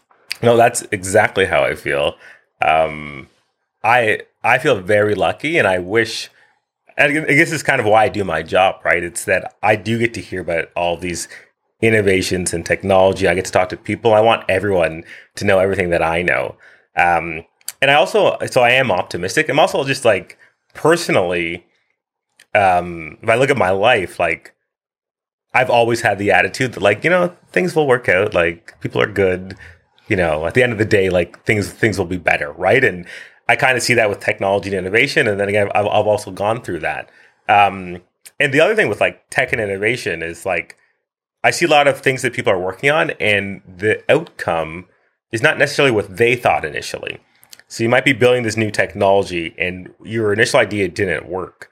Um, but then we're going to use like whatever tool you built uh, and we're going to apply a different use case to it. That happens in tech and innovation a lot too. And if you talked to, um, I, I, yeah, I mean, I think anyone in tech and innovation, they'd say like there's technology and then there's innovation. And the tech might be like the raw new thing you made. And then the innovation is like, how did we apply that um, to like increase social value, to do something like good for the world, actually, right? So I think for a lot of people, at least within government anyway, there's a difference between tech and innovation. There's like tech, which is like the thing you made, maybe like uh, the fact that you can make an app. And then the innovation would be like, oh, if you're using that app uh, for a really good purpose, that would be the innovation. Do you think that's hard for the CEO, the leader, the person who started it? You have to have a vision of where you're taking all of this. And so you almost have to be willing to let go of what you thought it was going to be used for. Like maybe you're in the medical space and you're like, this is how this is going to function. And then an agriculture person comes along and says, hey, we can just extrapolate this and apply it to this. And then they go, but I care about health. Like that's why I go. Is, do you think that's a challenge for CEOs? I, I think um, for some people, yes, but I think there are are people who recognize um, the value in both. I th- yeah, there are some people who are very much into um, agriculture or, or, health and they want to stay in those spaces. But actually, use such a good example. Like Michael Gilbert, he's the CEO of Semios, which is one of the companies companies I just mentioned. I talked to him recently, and he specifically was like, "Like I'm not a farmer." You know what I mean? But I just know how powerful these tools are, and I think farmers need to harness them uh, for all these reasons, right? And so he's, I don't think he's necessarily like married to farming and agriculture, but he's an extremely intelligent person, and he knows how to scale tools and engineering and bring people together for a common purpose. And right now, that common purpose is helping farmers like grow more crop yields.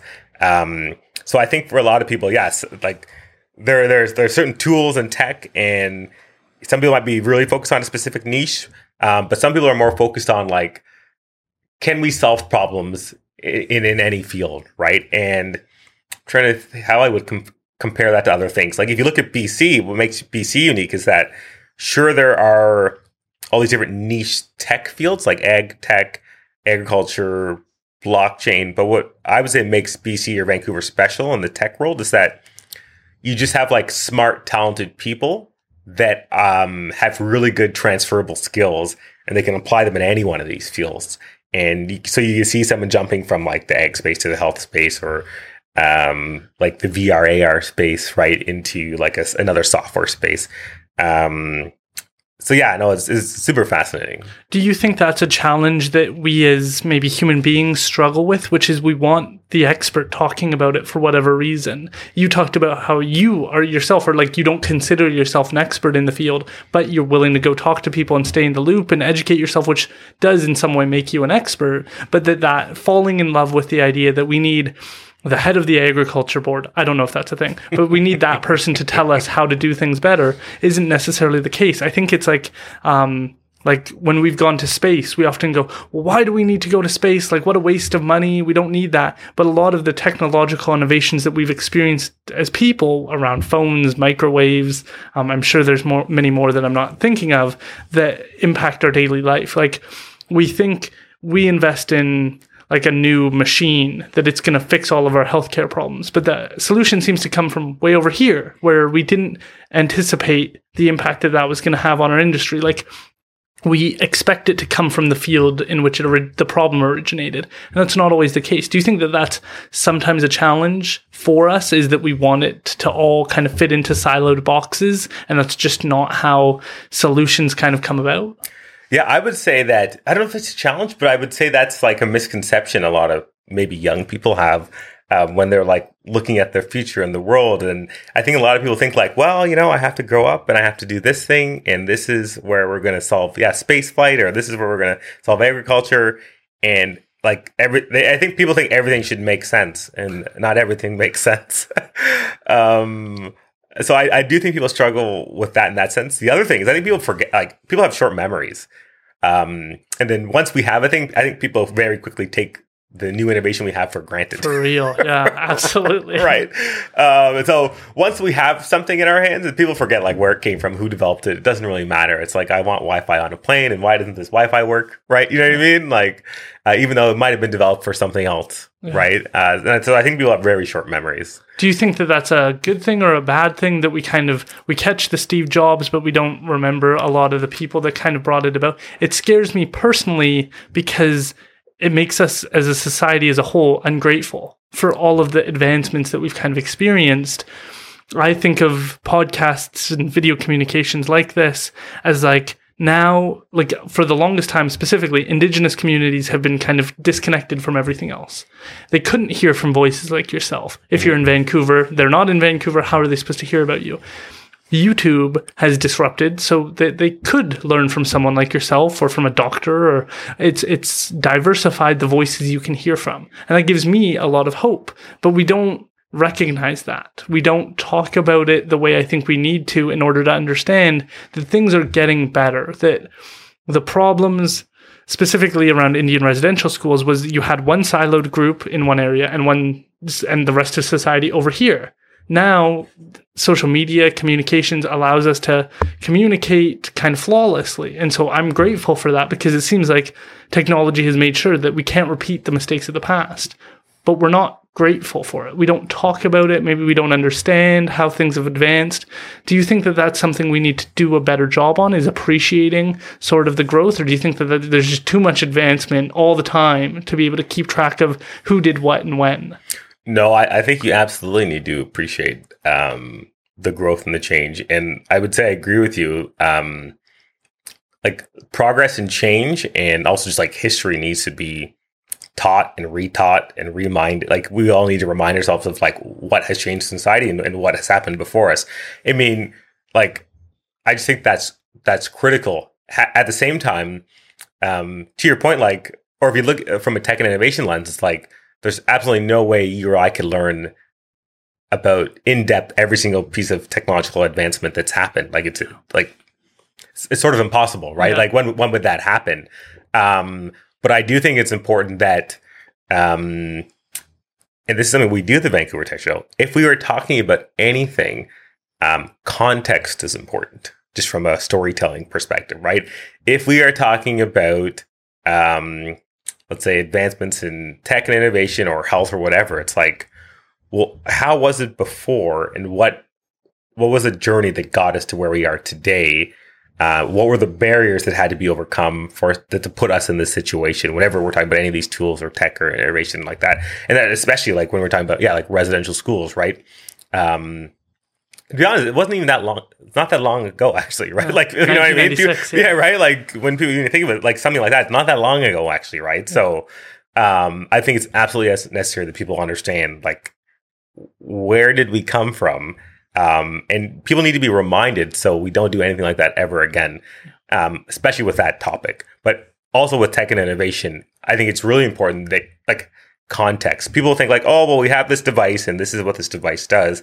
Um, it's equally as important that people know it's like, well, there's a reason this is this specific way. Um, it, and because maybe there were unintended consequences of previous approaches.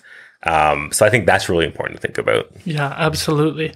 Can we? You did an amazing article. I don't think it was specifically on CEOs, but it was about kind of leaders in the tech and business space that stood out to you, and they all were female. And I thought that that was really admirable because, and in the last po- podcast you talked about, it seems like they can be overlooked or sort of missed. And so you did a great job of highlighting different individuals in different spaces. One of them was the First Nations tech council leader Denise and, Williams. Yeah. So can you tell us some of the people that stood out to you um, and and their contributions? Yeah, and, and so as, I'm glad that you noticed that it was all women because that was very intentional. And but you didn't say But it. I didn't say it on purpose. That was also very intentional. And that was I think uh, International Women's Day, I think 2 or 3 years ago I, I did a tweet thread of like here are some really important leaders that are having uh, really a disproportionate impact on the community right, that one person should have. And it was it was a list of I think 23 female leaders. And I very intentionally didn't say like here are the 23 women you need to know in the space um, because I yeah it kind of was it kind of wasn't important right it should just be like here are really important people that are like kind of shaping like how we all grow companies and create this community um, and yeah they, they happen to be women right and and and that's really important and yeah, there's so many incredible people on the list. So yeah, Denise Williams, um, former CEO of the First Nations Technology Council, she just stepped down, uh, but she uh, phenomenal leader, and she was also on the board of Innovate BC where I used to work. Um, incredible person. Uh, who's another unique person on that list? Um, for yeah. a totally different reason, Kim Kaplan.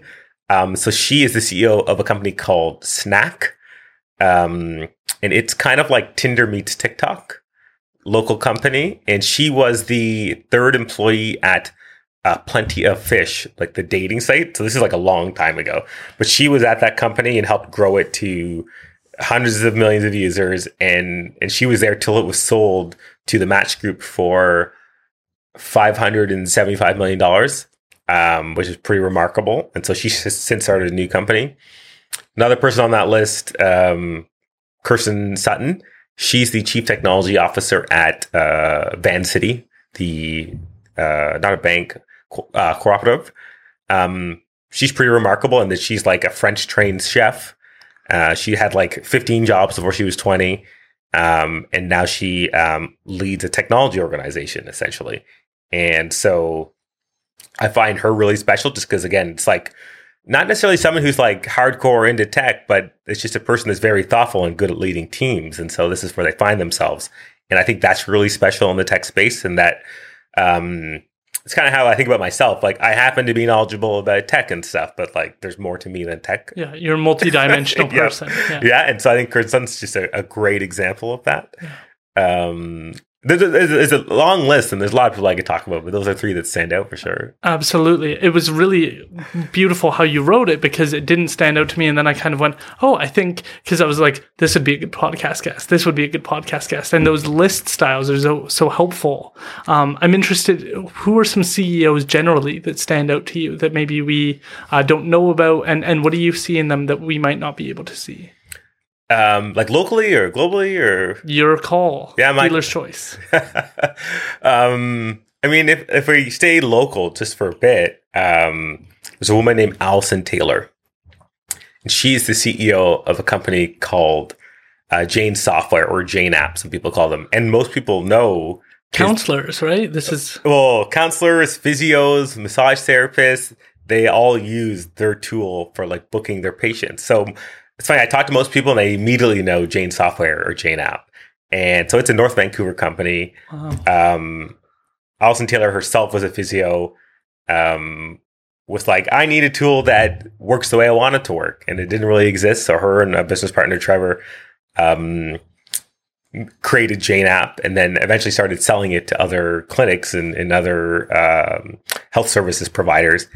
And that company is doing like over fifty million dollars in annual uh, revenue, and you have to remember that their clients are only paying them like like a hundred bucks a month. So they have like every every health service provider you can think of. I'm sure, like locally and then also in other countries and jurisdictions, must use Jane app because uh, I talked to her recently uh, for a Vancouver Tech Journal in person event, and uh, it was an event that I spoke to a company with like five million in revenue, a company with ten million in revenue, and then Jane Alison Taylor was there doing fifty plus million in revenue, and she's just like, I'm just just thinking about that, right? Like a physiotherapist that now leads a fifty million dollar technology company. What? It's wild, and so.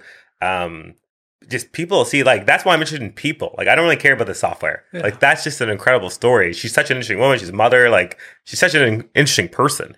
Um, and I've I've talked to her and like they're obsessed with like their staff and their customers and they know like you take care of your staff the staff are going to take care of everyone else right? And like i think that's been a really key to their success and and um she's just like a like a badass if i can say that on you know what I mean? Like uh so uh when people actually actually I was actually on another podcast someone asked me who my, my favorite CEO was and she's always at the top of my list. Yeah. Um, up there with like, you know, Elon Musk. Like she's, you know, like someone that I really respect and I think a lot of people can learn a lot about her. And she's not out there like trying to like say how great she is. Like it's very hard to actually get her to like do an interview or like tell her story. She's just like just working on the on the product and, and ensuring the team is succeeding, right? So she's very, very high up there. Another CEO, again, let's go global. Um, uh, Brian Chesky. He's the CEO of Airbnb. Right. And um, I don't know. I just think he's a cool guy. Like I don't know him personally, but like I've listened to all his interviews. I've seen how that company's operated uh, since they were founded. Um, like initially when Airbnb was pitched to investors, um, most of them thought like this is insane. Like you're just gonna let like strangers just like stay in other people's homes. Like that sounds like only psychopaths would do that. Um, but a lot of them still backed Airbnb because uh, Brian, like his hustle was just so strong that they were like, even if we think this idea is a bit nuts, like this guy is so passionate about this idea and this guy works so hard. Uh, we're going to invest in this company. Yeah. And so again, it comes down to like Airbnb is just like a software app, like whatever. But like the ideas, like you know, unconventional, and then the work at like rate of the individual is remarkable, right? And so again, comes back to what we started with, like tech the tech space is just interesting because of the people generally. Yeah, I couldn't agree more. And you think of how they've really revolutionized markets. Uber's the same way. Um, specifically with Airbnb, it's like my partner and I have no interest in staying ho- in hotels anymore because of Vrbo and Airbnb because there was something stale about the experience in hotels that you didn't know was stale until you're sitting there and you're like, oh, I can have cups. Oh, I can make food. Like that's not like I don't need to always go out to eat. We can just figure out what works best for us in the space. And it, it changed a lot of people's thinkings, but it also made people more innovative. And I'm really excited about the direction as a culture we're going because side interests, passions, hustles, whatever you want to call them, are becoming more commonplace. The idea of having a podcast on the side or writing on the side through Substack or having an Airbnb that makes you money on the side. There was mm-hmm. just an article that came out that rentals were just outbeat, outpaced the S and P 500 for the first time ever over the last, I think, 10 years or something, as like a way of bringing in revenue. That's fascinating. When the S and P has always been kind of the, the standard for people. Mm-hmm. Um, so I just I have a lot of optimism in regards to the, kind of the direction that we're going. Yeah, yeah, absolutely. Like it's funny you mentioned Vrbo too. Yes, great, great website. I use that as well. Um, but again, like yeah, like people hustling, and doing things on the side, and like yeah, the Airbnb story is just so good.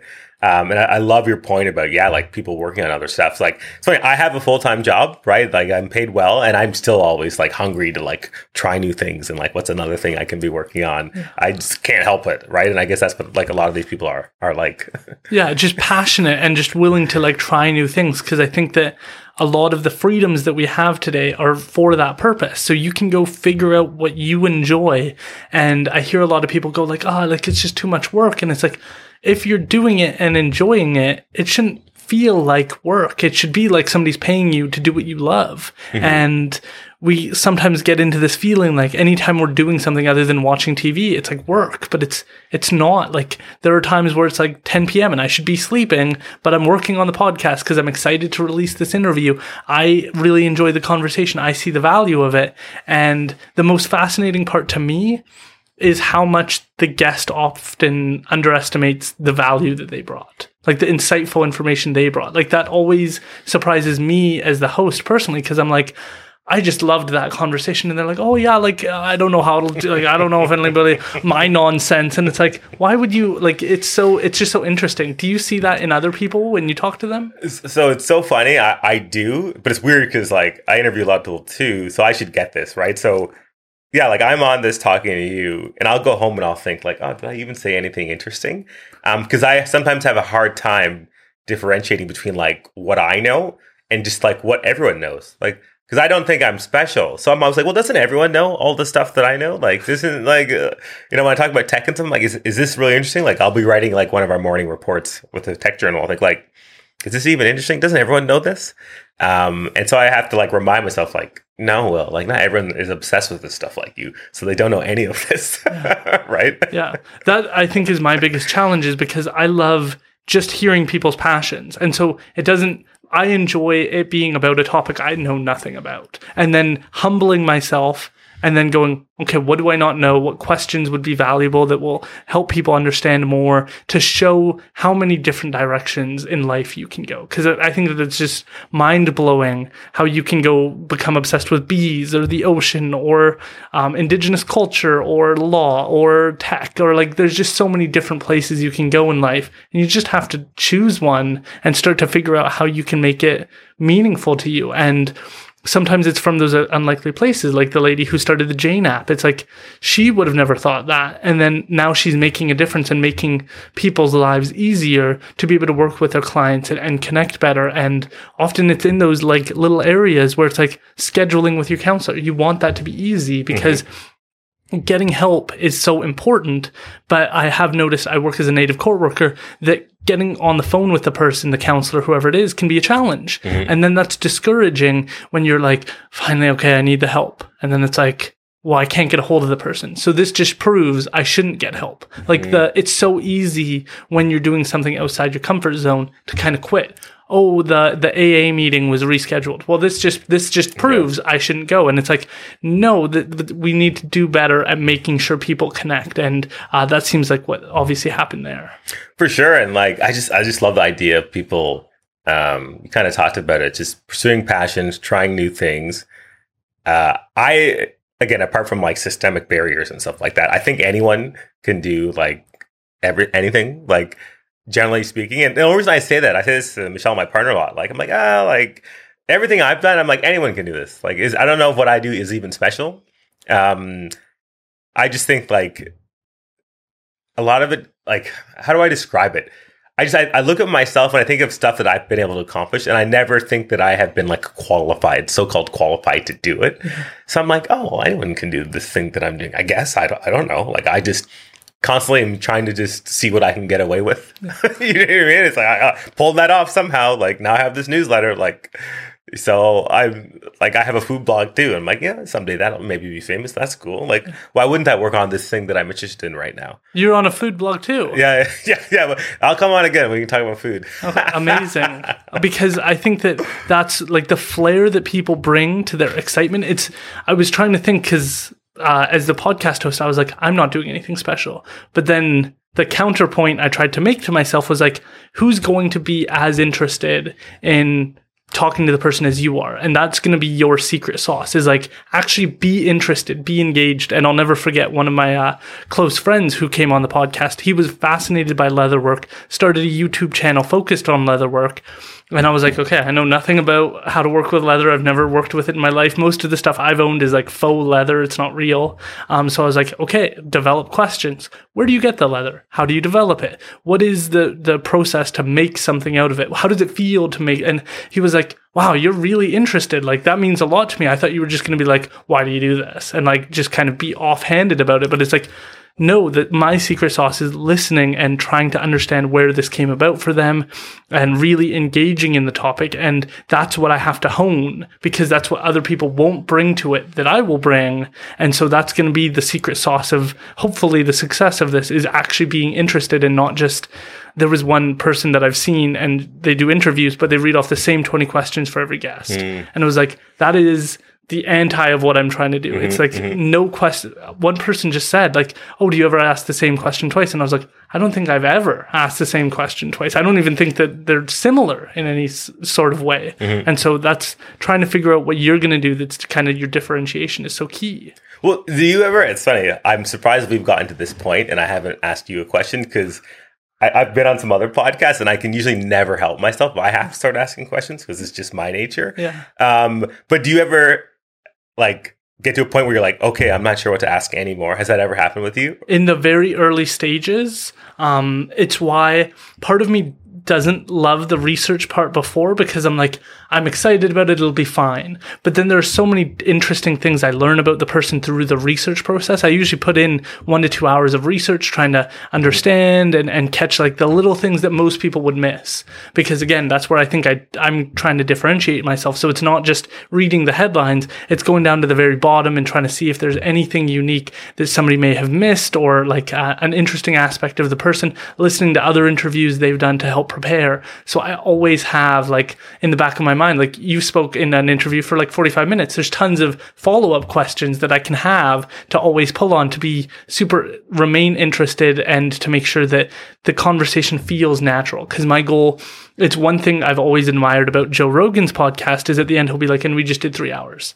And the, the reaction at the end is always what matters to me of seeing whether or not the person was engaged or not. Cause if they're like, finally we're done. Well, I've done a terrible job as the host then. But if they go, wow, that just flew by, that's an indication that we got lost in conversation. And I think that that's where research and preparedness becomes kind of key is you're not reading off of a list of pre-prepared questions. Very, very cool. And just, just if you're curious, I, I feel like we haven't been talking that long. So I, I think we have, but it doesn't feel like it's a, it's a good, it's good. yeah.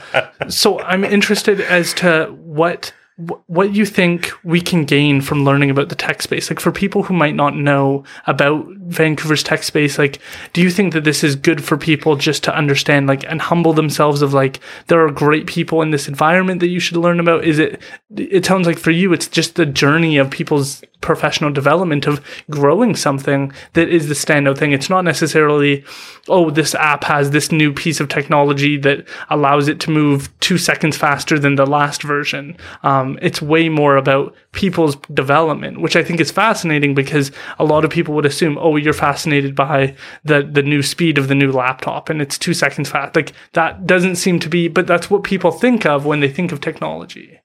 Yeah, I, I, I, don't care at all about the speed of laptops. Um, I love my MacBook, but um, uh, I don't ever want to write about um, like hardware or anything like that. Like that'll come up in a story, but it's it's that's not what makes uh, me passionate about um, the tech industry, right?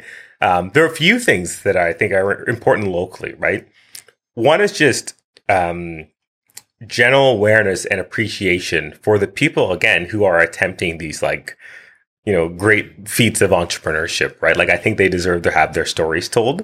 Um, and tied to that is the fact that we were talking about women in tech, right? Like there might be someone or a girl who's interested in technology and they need role models, right? And it's not obvious that they're going to like get that in their school. Um, like where where are they get like like Alison Taylor of Jane App is not in her textbook yet.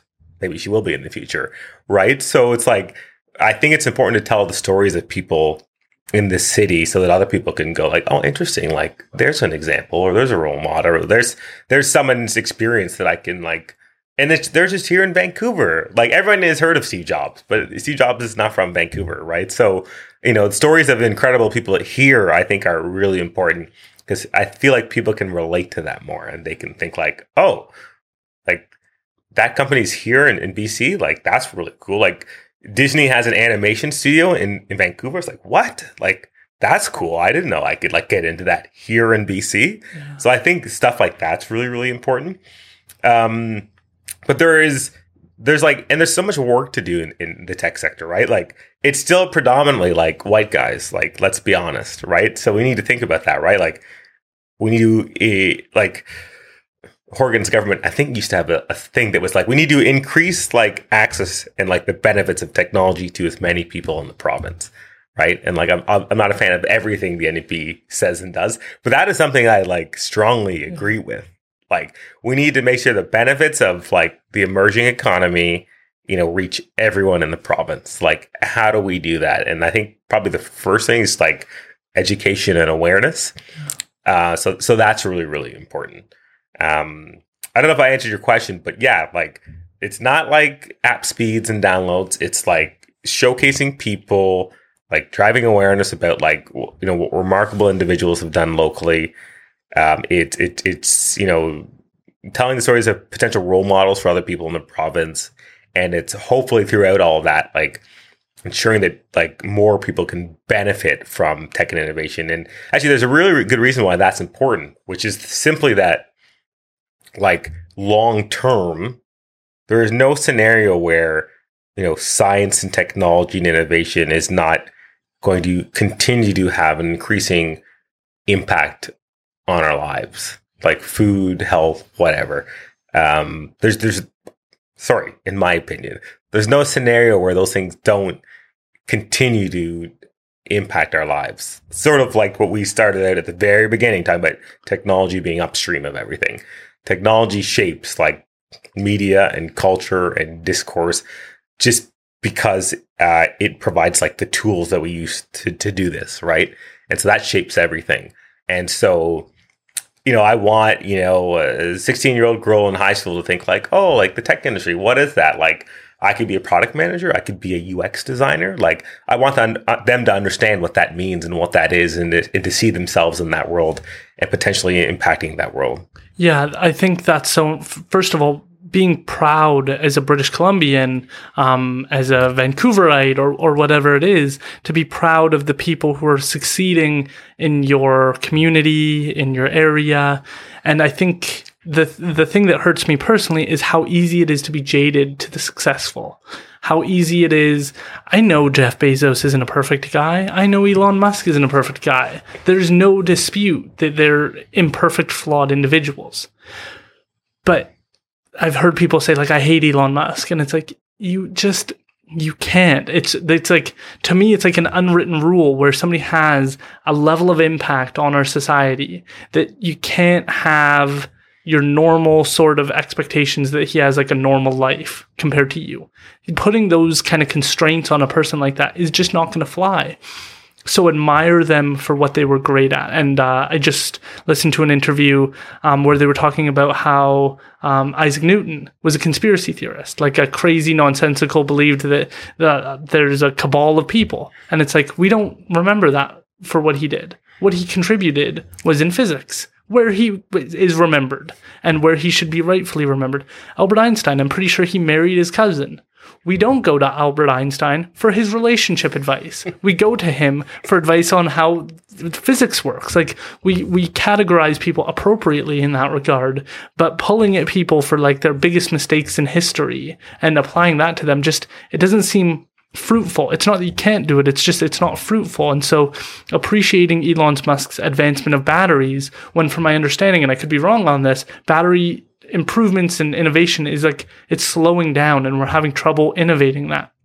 From my understanding it's the same with solar is like we're trying to figure out how to get more energy out of it and it's just it's a challenge. And so when people are able to do anything in those fields that's at all different when you look at everybody said to elon like how are you going to develop the car manufacturing space like it's already so you have to be giant in order to do that he figured out a way. That's an inspirational story, whether or not you focus on his personal life or whether or not he's in a relationship with Grimes or whoever it is. like he, that's inspirational, regardless of of what his personal story is. And it seems like we that context. It seems like we sometimes struggle with that. I, I think you're absolutely right, and I, I know people like good friends who, yeah, are the part of like the anti Elon Musk group, and I, I don't get it. First of all, we don't know him personally. Yeah. Like you know what I mean. We know we know him from Twitter and news articles. Yeah. Um, what you cannot dispute is that he essentially uh, transformed like an industry. Like you cannot dispute that, and you cannot dispute the fact that all the other auto manufacturers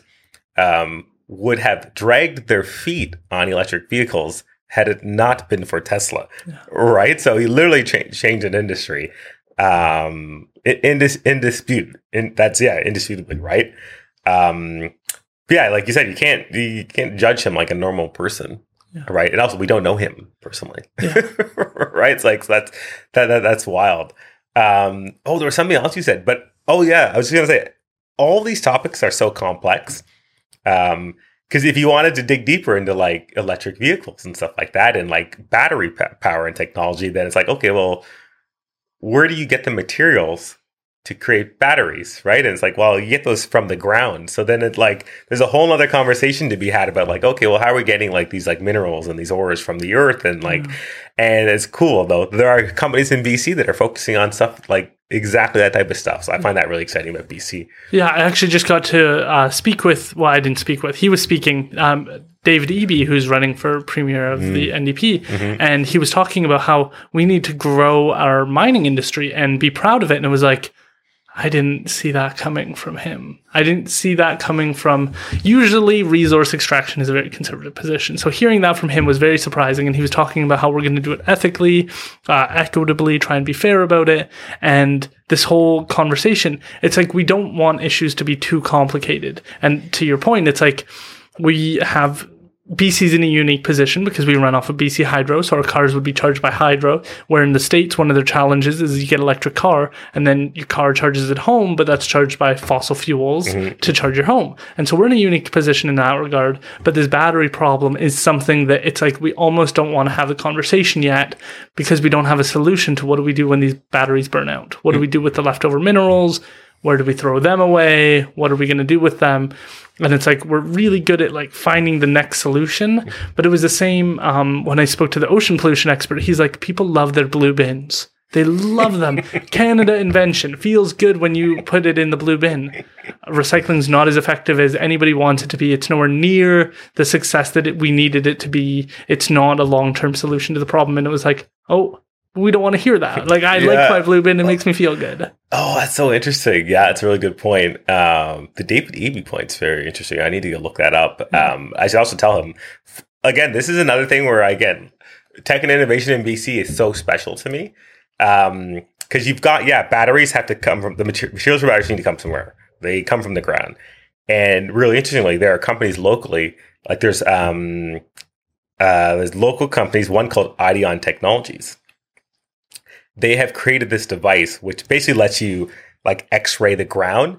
And the way they do that is by using this technology called muon tomography which again i don't even know how it works but it like uses the stars to x-ray the ground. It's I know a lady involved in oh. that startup. oh, okay there you go That's right? so crazy. and so it's, it's it's that's so incredible. But then the other thing point you made was that the way batteries are used nowadays is basically electric batteries get used to like they're 80% working and then they get like thrown out. Like that's like how like the standard practice is. And there's another local company called moment energy which basically said like that's ridiculous. And the way james on my team wrote about it in an article was like it's like taking two sips out of a beer and then throwing it away right? That's what we do with our batteries right now. And so there's a local company called moment energy uh, which is figuring out how to repurpose them. And again, it's like it's another local company, and it's like if they're successful, it's not just impact on Vancouver and BC and Canada, but that's like a that's a global solution, Yeah. right? So, um, sorry, like wrapping a whole bunch of different talking th- like points together, but like complex, but then it's, it's really neat to see um, the solutions to some of these complex problems that are here, like homegrown. Yeah, I had uh, Sammy Can on, who's a chemical engineer at SFU, and he was talking about the process of trying to find solutions to cleaning solar panels because it's an underestimated problem. But if you have caked on dust or plants or anything get on top of it, well, your solar panels are not going to operate as efficiently. But sending someone up to the top to clean that every three months, two months, however however fast it gets dirty, that's a very difficult problem to solve. Where you need something that, to be easy, where it's clean and it's taking in the full rays of the sun. And it's like it's interesting to hear those problems. And I think there's that uh, it's Squamish or Whistler based company trying to extract CO two from the environment and. Carbon engineering. Yeah, it's just a fascinating area of kind of advancement. And personally, I think it's fascinating because we haven't figured out how to do it better than trees. And it's so weird to think about that. Like, we think we're so intelligent. And then you think about how the fact that a tree will disintegrate into nothing. It will take in all those solar rays, disintegrate into nothing, and not exist anymore. And like, we can't do that. Our solar panels, it's like, what do we do with this giant piece of metal afterwards? It's like, it's very weird when you think about like our limitations as people. It is weird and it's not weird in the sense that, yeah, nature figured this all out before we came here. Yeah. right? Yeah. But we can't like replicate it. Like, Yeah. why can't, other than growing a tree, Yeah. it's like we can't replicate what it did, yet we can go, this is how a tree works. That's a really good point. Yeah, we know exactly how it works and yet can't do it like the same. Yeah, Um, yet. absolutely. So, do you think that there is like a, a community growing? Do you think that there's challenges facing this community in terms of technology in BC? Do you think that there are ways we could do a better job of supporting it, opening the doors, saying BC's ready and our tech space? It's like we're just, we don't have that same Silicon Valley kind of vibe here, or, or maybe we do and we don't know about it, but it just, it doesn't seem as well known. Is there a way we can kind of unlock the potential here and max it out? Is that sounds like that's what you're working on by encouraging local entrepreneurs in different communities? But but what do we need to do to kind of grow this space? Yeah, it's, it's again, it's such an interesting question, and like this whole conversation that could be just around like the tech community and how to grow it and what it's going through right now. I mean, when I think about the Vancouver Tech Trail and like potential future tech journals, like my goal is really to uh, increase like the audience for like tech and innovation stories, right? So I want more people to be aware of like the potential of the sector and like yeah, what is their role in it? How does it impact them? That's what I want to see, not just in Vancouver, but across the country. Um, and in Vancouver, it's interesting. Most tech ecosystems around the world, when they compare themselves to like where are the best tech communities, of course, Silicon Valley, because it's like the OG that always comes up. Uh, a good friend of mine, Chris Neumann, he he works at a, a VC firm called Panache Ventures, he always says actually the better comparison for a place like BC and Vancouver is um, Austin, Texas, because similar amount of people, right? Post secondary institutions, that sort of thing, right? And so he says, first of all, we need to like get rid of our obsession with Silicon Valley. Let's compare ourselves to like a city of the same size or a community of the same size, which I always I like. I like that idea. That's like, oh, okay, like what are we actually similar to? Um, compare ourselves to that community. Um, but Vancouver and BC, like, let's think about like what tech ecosystems need, right? So, no shortage of ideas, um, no shortage of entrepreneurs starting companies. Um, what there is a shortage of is people. So every company, despite the fact that there were layoffs, and I could get into the layoffs conversation, um, every company is still basically hiring, even the ones that laid people off. And then you also have large companies like Microsoft and Amazon that have like 5,000 job openings. Well, Amazon does, right? And then Microsoft has thousands, right? So it's like there's not enough people, right? Um, and then the other thing is related to people, which is uh, executive talent or specialized talent. So people that have grown a company from a million revenue to 20 million in revenue, then from 20 million in revenue to 100 million in revenue. And you only get that when you have a mature sector, right? So in in many ways, the Vancouver and BC tech ecosystem's not even old enough to have people that have worked at companies for 30 years, right? Like it's not old enough, like there aren't that many people here. So people need to move here to work with those companies, or we need to hire people from other places to work with our companies. And the interesting thing is that COVID forced a lot of companies to do that. So there's a local company here called Boast. They uh, have software to help companies get R and D tax credits from the government. So I'm a company and I've I've I've, re- I've researched something and I've spent twenty thousand dollars and I've hired this engineer, and the federal government will say, okay, great, we're going to give you seventy five percent of that person's salary back. Boast is a software that'll like basically make it really easy for you to do that, and they take a cut of it. Um, but during the pandemic, Boast for it to grow, it had to hire four executives from like San Francisco, from Chicago, from Boston, and they are people that have said like, oh, okay, you're doing ten million I've run a company that's doing $100 million in revenue. We're going to help you grow to that size. And that's like extremely, extremely valuable. And there aren't enough people in BC that have done that, that have grown large companies. It's changing, um, but there's still not enough. And so that's like an area that like, I, I don't know. I, I, don't know how you do it. Luckily, again, people are hiring remote now. That's like more norm. Yeah. Like people are hiring people in other cities. So like that's a big thing that's changing. And the other thing that's changing locally is that there are just more big companies. And like, so the other thing that I, I didn't mention, which is that um, in order for an ecosystem to succeed, you need capital. In many cases, access to capital. And so when I moved here, even just seven years ago, so I moved here in 2015 from Ottawa, um, the conversation was always around there's not enough in, in venture capital or companies can't raise money to invest and grow and hire people. That was a big conversation. It was such a big conversation that Christy Clark when she was mayor, mayor, premier. Could never see her being a mayor. Uh, when she was premier, um, she created this thing called the BC Tech Fund, which was $100 million meant to invest into tech companies. Right. So they had access to capital and they would stay here and scale their companies. Good policy decision. So it's funny. Someone asked me this recently, and I said, "How much have you heard about the outcomes from that fund recently?" Yeah. And and they said nothing. And I said, "That tells you probably what the outcomes were. The fact that we have not heard about it since, right? Because right? if I worked in government communications, if there was some good news to share, I was sharing it. Yeah. so we we haven't heard anything about that right. recently. So that might tell you a little bit about um, the outcomes. Can you tell us a little bit about venture capital mixed in with that and how that plays a role?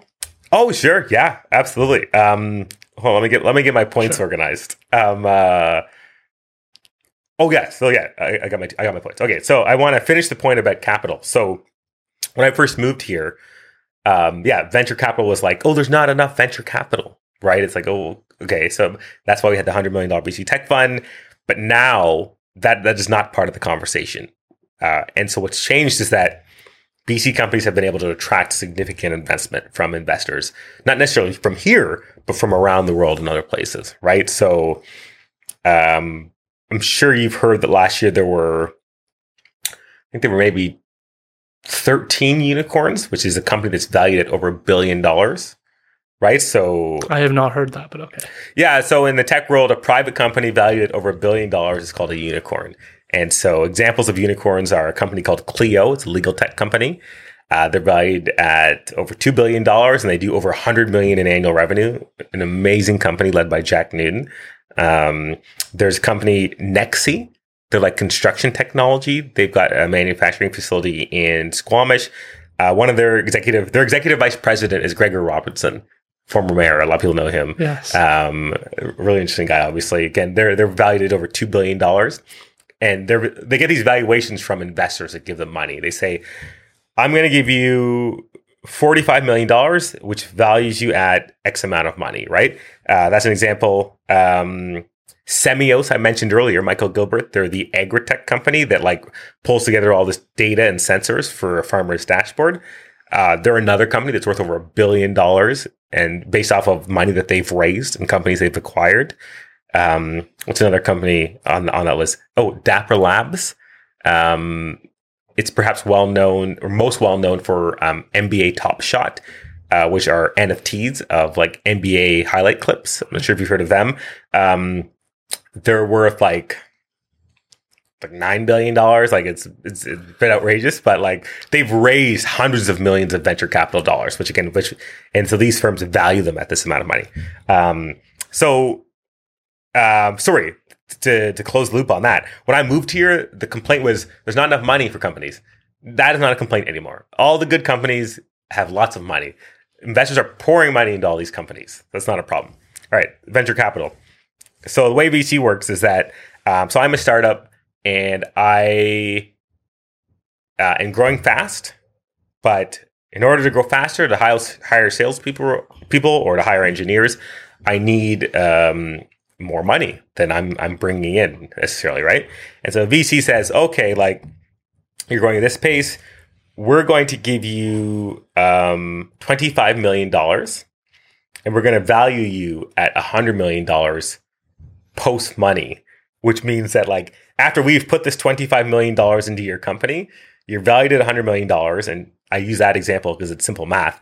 And we own 25% of your company now, right? Because you're valued at $100 million and we've given you $25 million, right? And the expectation is, is that you will go and like, you know, 10 years, 10 years from now, you're going to be valued at like 10 times that amount of money. So we're going to get 10 times our investment back, right? So that's, that's all it is, right? Um, and VCs, they don't invest their own money. They have a bunch of other rich people called LPs, limited partners. They've given them their money and then they go invest it in, in, in startups, right? And so there was a long period, like when I first moved here, where it was like, there's not enough capital for companies. Like investors are not investing enough in companies, but um, I don't hear that anymore. Like last year, Canadian companies, in particular, I think they raised $14.2 billion. Um, that, that like amount has gone down this year as like the markets have cooled, but like no one has having any trouble raising money if you're a good company, essentially.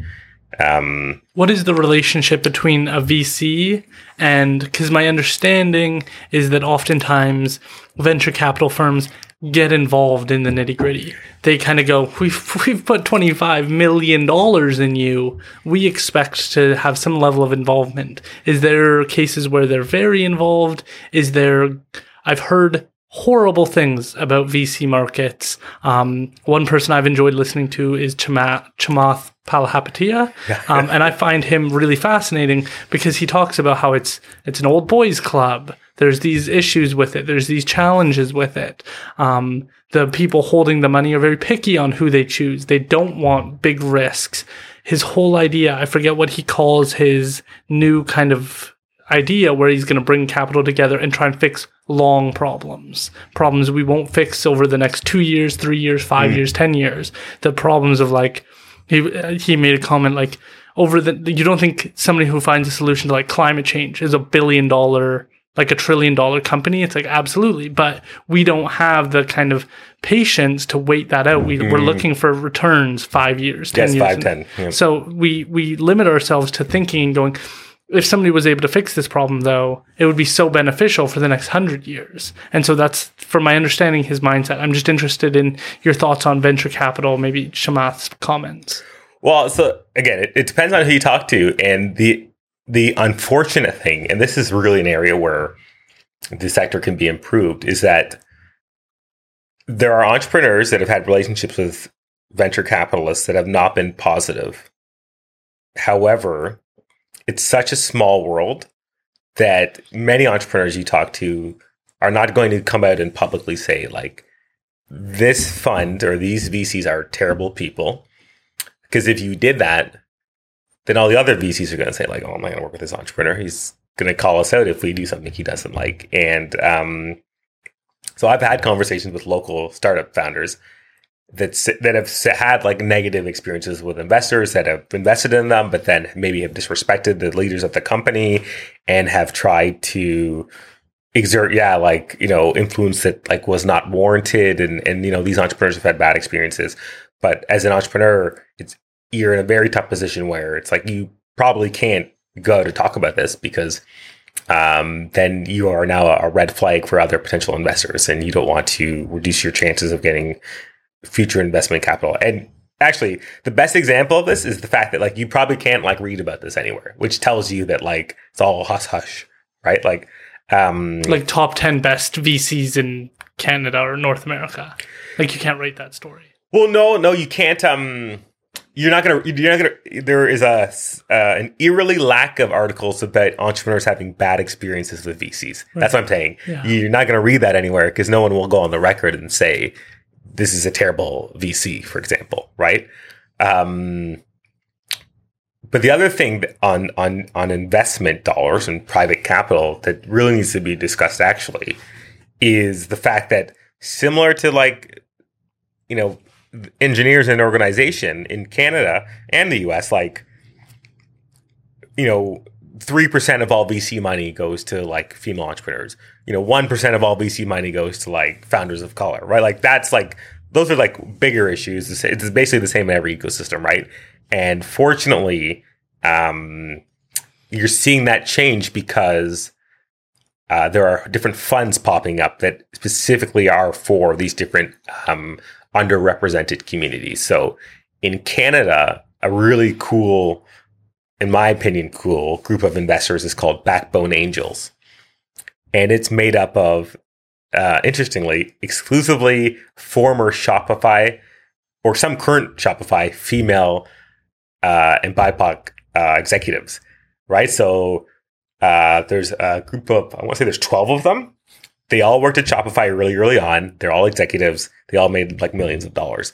And so they're specifically pooling their money and just investing in basically women and uh, people of color, right? So funds like that are sl- are now slowly changing the sort of ratio of money going to like traditionally marginalized communities versus just like what people think of when they see an entrepreneur, which is mostly just like white guys, yeah. right? So that that world is slowly changing, and I find that really really fascinating. Absolutely, I think it's important for people to be able to see themselves wherever they're from, their background represented in the group, so that they can go, if that person can do it, like you don't hard to quantify the difference someone like Oprah can make in a society. Like that the change in perception. And then it becomes normalized and then we don't look to her the same way maybe we used to, but like seeing people who take a leadership role within like a BC context, it's often been Stephen Point or Jody Wilson Raybould, who's been like these outlier individuals who kind of they broke the mold, they did something other people haven't really done in the past, and then a whole generation of young people go like, maybe that could be me. I think we like to downplay that a lot of the time, but I think it plays a huge role of like people rethinking what it means for their future or who they want to go become.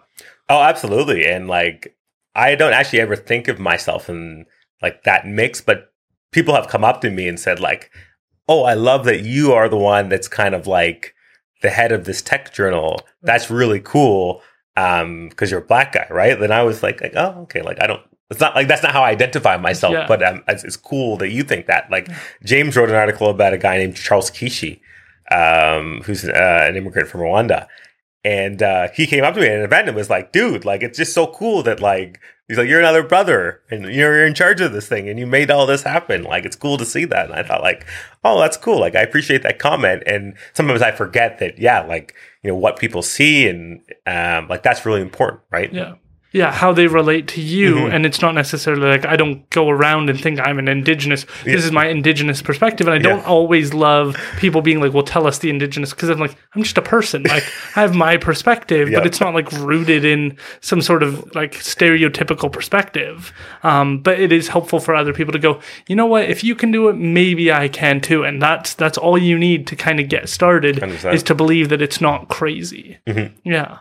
So I'm interested to understand a little bit about your personal background. You just had a birthday, and you talked a little bit on Twitter, uh, which I consider a public place, about um, how you arrived to Canada. Can you share a little bit of that story? Yeah, for sure. Um, yeah, it's I, it's pretty cool actually, in my opinion. And like I, I don't always talk about it, but like when you think about it, it's like ah, it's kind of crazy, right? So, uh, so I was adopted from Jamaica, and um, yeah, recently on Twitter, I posted this tweet saying like August 9th. That's that's what my mom calls uh, like our special day. So August 9th is when I was adopted from Kingston, Jamaica, in 1990, right?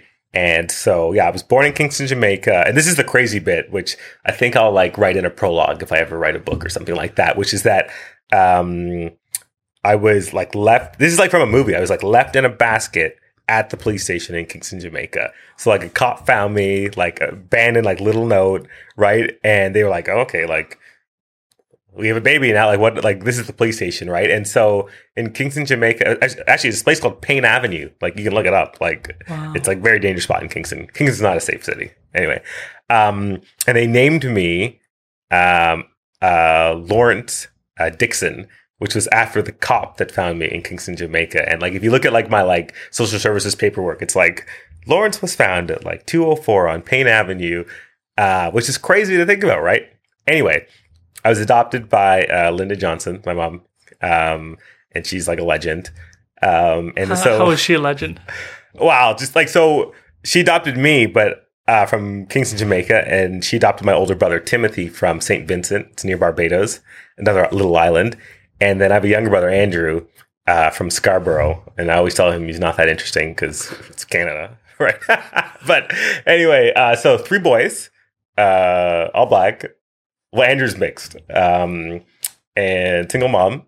Um, and she's white. It's white single mom in a little like farming community, adopted three black kids, and um, and that's why she's a legend. And somehow racist, and like we're you know all have like a good head on our shoulders. Um, so yeah, yeah. So that's what happened. Uh, that's what that tweet was about. Um, so I came here August 9th, 1990, raised in Winchester, Ontario. Um, and I, I always feel really fortunate. Like I just had like a great life. Like, uh, yeah, raised by my mom, Linda, and uh, babysat lots by her best friend, Jan, and my grandmother, Eva Dorothy. Um, and so I, I had like a great childhood. Like, it was a really small community, like 5,000 people. Like I played hockey. I was, you know, I volunteered. Like my mom was a nurse for 40 years and she eventually ran the oncology unit in the hospital in that, that area. And so, um, I think I benefited from the fact that she was like quite well known. Like everyone in the community knew her, and we were like the only colored people in the the town. Me and my brother. So, like in many ways, that probably helped me because I could not get into any trouble because everyone knew me. Like we were automatically the most. We were more popular than like the mayor because you you could not not know the Johnson boys Right. because there were three of us and we were the only not white people. So that uh, I always think that like that kept me out of trouble. Couldn't get into trouble because it was too obvious who I was. Yeah. um, yeah, like I had a great upbringing. Yeah, played hockey, sports, everything. Went to university in Ottawa. Went to Carleton University. Yeah. Um, and yeah, just like I had a great upbringing where actually it's funny. This goes back to what like we just were talking about, like being a black person, being an indigenous person. Like that was like never my identity. Um, and I actually even recently I wrote this like personal essay for the Globe and Mail a few years back, where I was like, like no one ever like treated me differently or anything like that, and so that never actually became part of like something I actually identified like really strongly with. Right. For better or for worse, I don't know. Like maybe like it would have been better if I was like identified more with that part of like my heritage, but it just wasn't something I thought about a lot. Um, and growing up, like I could always do anything I wanted. Like my mother never said like you're going to be treated differently because you're black. Like never heard any of that, and so I didn't pay much attention to it. And because people always ask like, oh, like is anything like you ever have you ever experienced racism or anything like that? I always say like maybe I have, but since I am so like since I don't think about it, mm-hmm. like it maybe like no red flag went off or anything like maybe I was on the bus and someone didn't sit next to me, and then it's like, well, I, I don't really think about that. Like, I try to listen to my podcast, so I just Yeah. don't notice that type of stuff Yeah. as much as maybe some other people have. Like, Yeah. um, if you were in a different city or in a different setting, or you grew up with a different upbringing where you were told different things about the world. Um, so I find that stuff really interesting to think about. I agree. I feel the same way where I don't, f- I can't remember a time where being Indigenous ever acted as a barrier. Um, in fact, more recently, it seems like it's been, it's, they, my community helped pay for my education. They opened doors. Um, it's led to better opportunities, but I'm always just like, thinking that it's based on my color or race seems like it's like a very very last resort like if i were to go there i would want to think maybe i was being a jerk maybe i was misreading it maybe like i'm going to go to those spots before i resort to that kind of level of analysis because it it seems like a dangerous kind of level of analysis to start with if you're just going to be like maybe they did it because they hate me and they think that my skin color and that i'm like a, a dirty native or something terrible it's like that doesn't seem like the, a fair place to start with people um, if you're having that kind of conversation Yeah, I agree. I just that that would that would be absolutely be the last thing I would think if like I didn't get some opportunity or something like that, right? And like, yeah, like so I grew up in a little town. I played hockey and was pretty good for the little town. You know what I mean? I went to university, always had great opportunities, had a blast in university, got good jobs, had good friends, networked. I did all this all this stuff. Graduated. Um, and worked a few jobs. Then I got then I ended up actually going back to Carleton to work for five years. And I like throughout all that, it's like I don't know. I, I worked hard, and then I got to do things I wanted to do. Like, Yeah. and this is also why I would say like, oh, anyone can do stuff because I just feel like I've always just worked hard and then figured stuff out.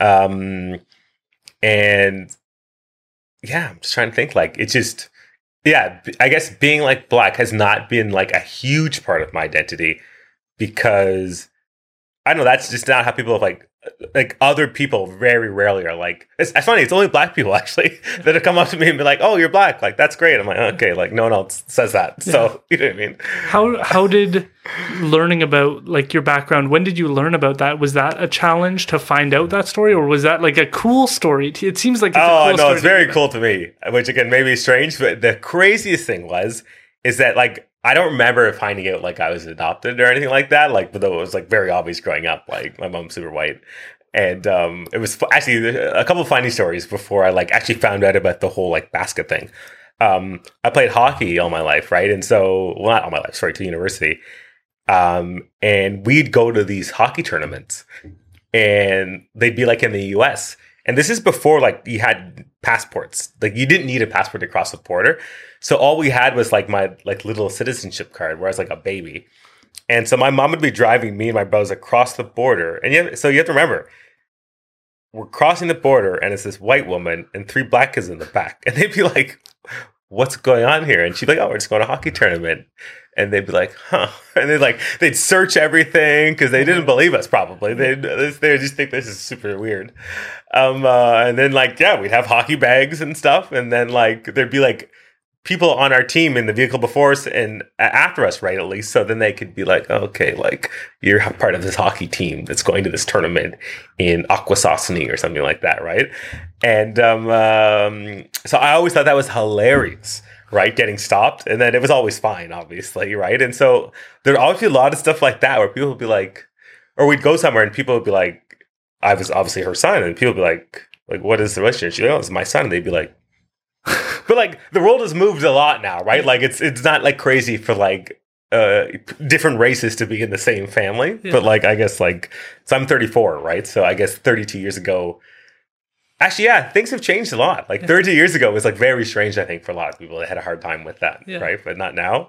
Um, but uh, actually when I actually found out about the like basket story and the like finding me like on the street was crazy because it was in um first year of university. Like I didn't know that detailed story until I was doing this project and I was like, Mom, just like scan all my documents and just like send them to me. And she didn't even think of this. She just like scanned a bunch of documents and was like, here, like write your essay, whatever you're going on. And then I like read through all the documents and was like, whoa, like I didn't know this was the story. right. And she's like, oh, like, sorry, I didn't just didn't think of it. Yeah. Right. And so like, yeah, it's like all written, like a social worker had like typed out what happened. Yeah. And so I like came across the document doing some research in my first year of university. So that was fall of 2006. Right. Yeah. So how did your mother find out about you? Like how did she how did the Jamaica Canada connection? Um uh well she was like like it's very strange. This is such a strange story, but it, it also is interesting. So I always bug her. Like her and a bunch of other white women, I don't know, they have this weird thing, adopted a bunch of Caribbean kids. Yeah. Um and like and I actually it's a good story and a, and a sad story in that um, not all of the kids are doing uh, as well, I guess, as I'm doing. But I always say that's like a testament to how that's why I call my mom a legend. In that, like, out of the cohort, it's actually a very good sociological or sociological case study. In that, like, like ten kids were adopted from different Caribbean islands around the same time, um, and then by white mothers and we're all doing like pretty differently actually so i was i'm like someone needs to study this uh, Absolutely. you know, anyway anyway um uh she dealt with like a social worker and someone who like helps like like people like adopt children. And uh the c- really cool thing was that there's a woman named dawn from jamaica that was like the one that helped my mom get me. And my mom and i went back to jamaica in i want to say 2014 and the last time Dawn had seen me was when I was a baby. So, um, uh, I mean, I don't, I didn't remember her, but she remembered me, right? So it was crazier for her than me. Yeah. I was just like, oh, hey, I was like, I'm an adult now, like I'm doing well, which is great. Thanks for your help. you know what I mean? But for her, it was more exciting. That's yeah. incredible. Yeah. Mm-hmm. So let's do the sociological question. What if you had to attribute what your mother did for you? What would be the things you think stand out to you as like the this is what helped, this is what made me feel supported, this is maybe what other people missed out on Mm-hmm. that my my mother had. Well, let's first say like I it's hard to comment on other people, Sure. but I can absolutely comment on like my experience, right? Which is um there's a very famous study, I forget who did it, but it's where like you've got these two sets of s- students and the teachers are told like these are the high performers and these are the low performers. And teachers are told that it's false. Uh, it's actually the reverse. Uh, but what ends up happening is by the end of the term, the ones that the teachers were told are like the high performers were the high performers, and the ones that the teachers were told were the low performers ended up being low performers. And what really dictated how they fared was how the teachers treated them. Right. And so I think that um, my mother always just like treated me like I could do anything, and that I was going to do well, and I was going to be successful. And I've always had like that positive uh like attitude and energy. And it's so funny because she would say like, "Will, you're really like you're too confident or you're overly confident." And I'd be like, "Well, where did you think I got that from?" right? Like literally it wasn't a father. right? So it could only have been you.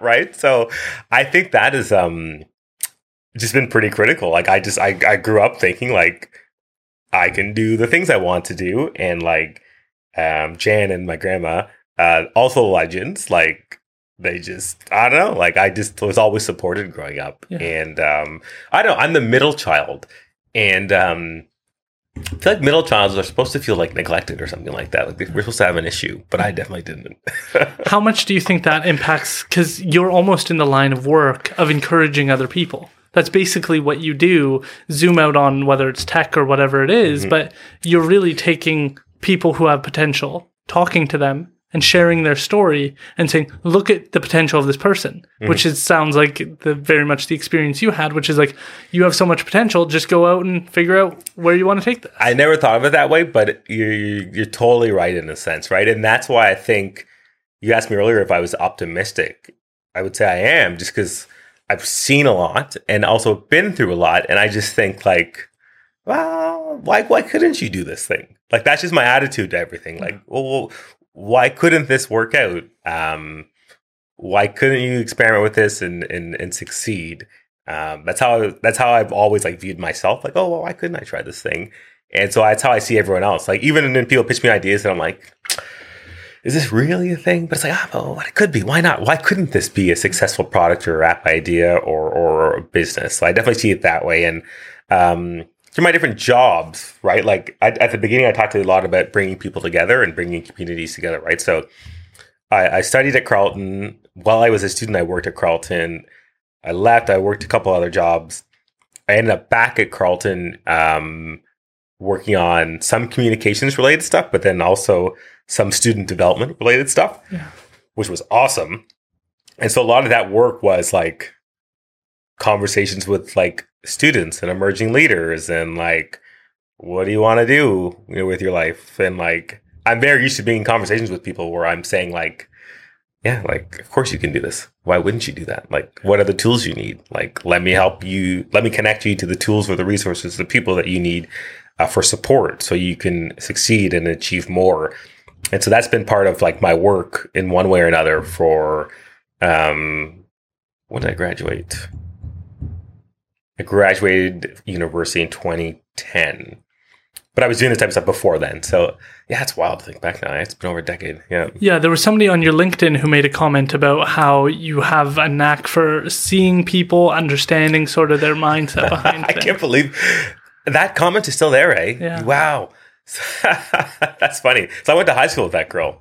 Um, and you're right, eh? That's I think that's over a decade ago, that comment. Yeah. But I think really that just speaks to like yeah, like curiosity and like what makes people tick and how can I help be part of that journey? And like I've always had that, I feel like. Yeah, putting on my interview hat of like asking what makes how you approach your interviews. I'm just interested in like cuz there would be a huge difference between you interviewing someone and someone who maybe had an idea and failed miserably. Like that's the the the antithesis I think of you is somebody who's bitter about their place in life and and demotivated, and then they go meet with the entrepreneur and they go, "Why do you think you could do this?" But they're, they're coming in to meet with an entrepreneur who's maybe not hundred percent sure of themselves that person can discourage them and make them feel like they could never go do those things and act as a ba- barrier, even though they're just a journalist. They're just asking questions. The mindset that you bring seems that of someone who would encourage and, and at least help the person see things clearer. So I'm just interested, how do you approach those interviews? What is your kind of, how do you choose a person? How do you develop those questions? What is that interaction like for you? Mm-hmm. Yeah, that, that's interesting to think about. So I'm very much someone who I, I ask why a lot. At the same time, I'm very much a person that says, well, have you also thought of this? Like, here is another approach that maybe you haven't taken.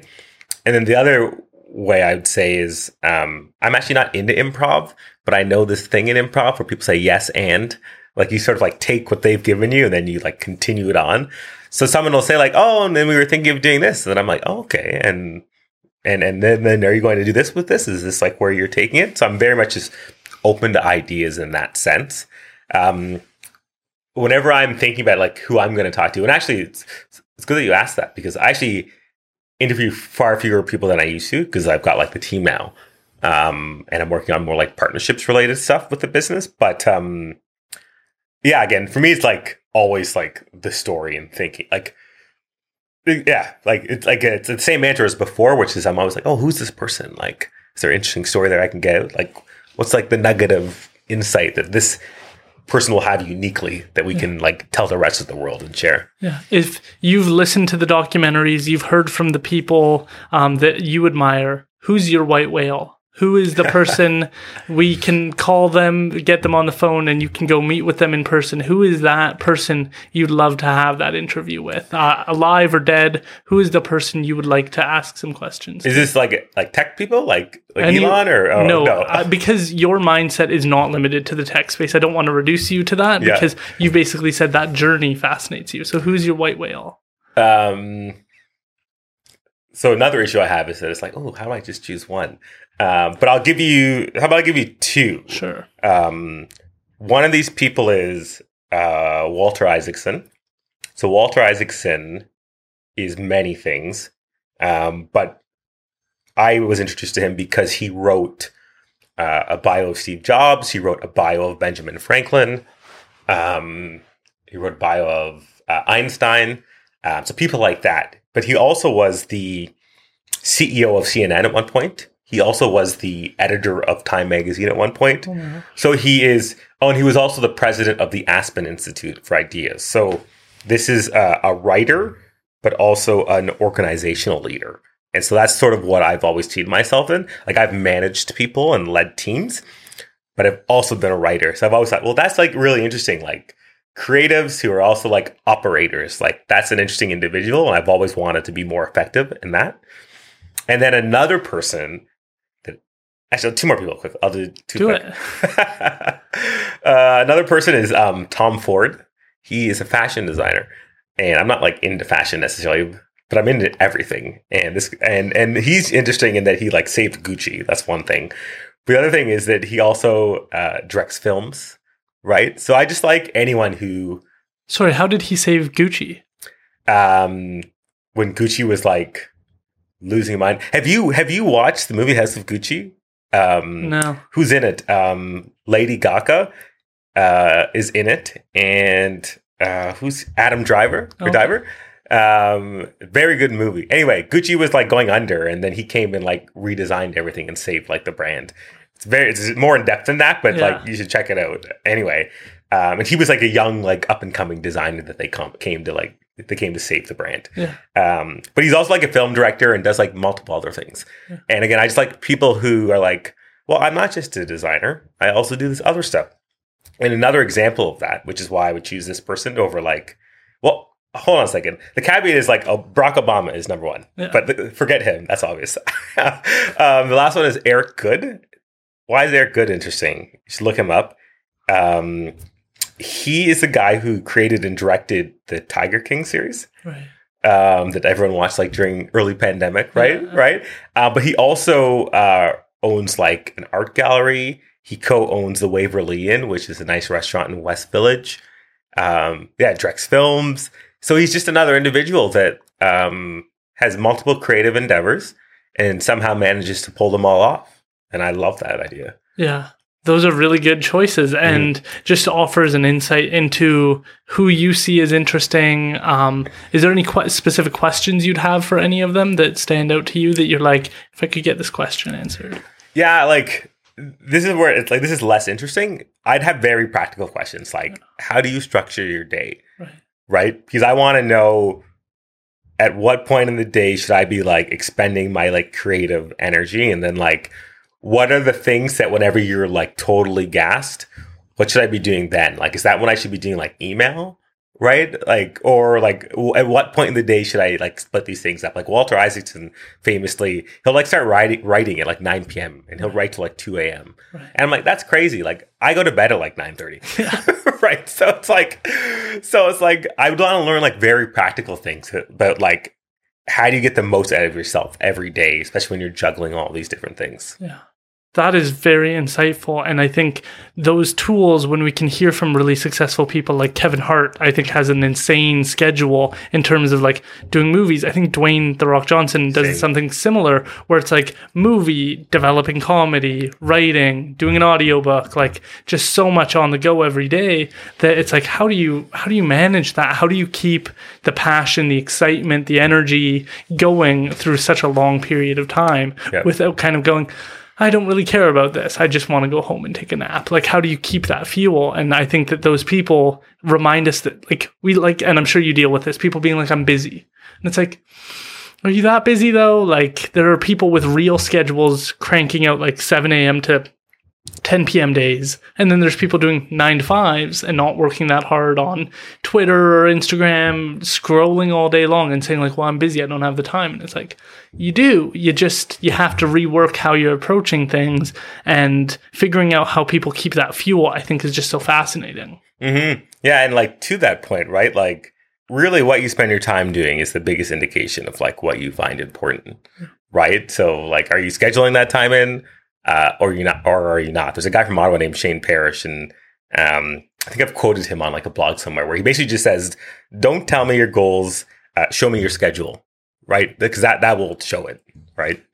That is a really good line. That Yeah. is like that should be up on signs. Like that's because um, that's the one thing I hear around like religious people a lot, which is um, people will say that they're religious, and then uh, the common trope is like, well, how do you behave the rest of the six days of the week? And it's not reflective. And then people who say they aren't religious will follow certain like I think it's more acted out, which is like, are you grateful for your food? Do you show that you're grateful for your food? Are you appreciative of that? That to me is like, it's not religious to like one religious organization, but it's religious in the sense you do it religiously, which is Yes. like the, the core term of that. And so being grateful, showing gratitude, being polite, these are all acts of like having a belief that treating people well is a good investment in, in how you operate. And so that is more the mindset that I think you should bring, which is how do people act rather than what do they say they mm-hmm. believe? Because there's often a huge disconnect between what you say you believe in and how you actually behave. 100%. Yeah.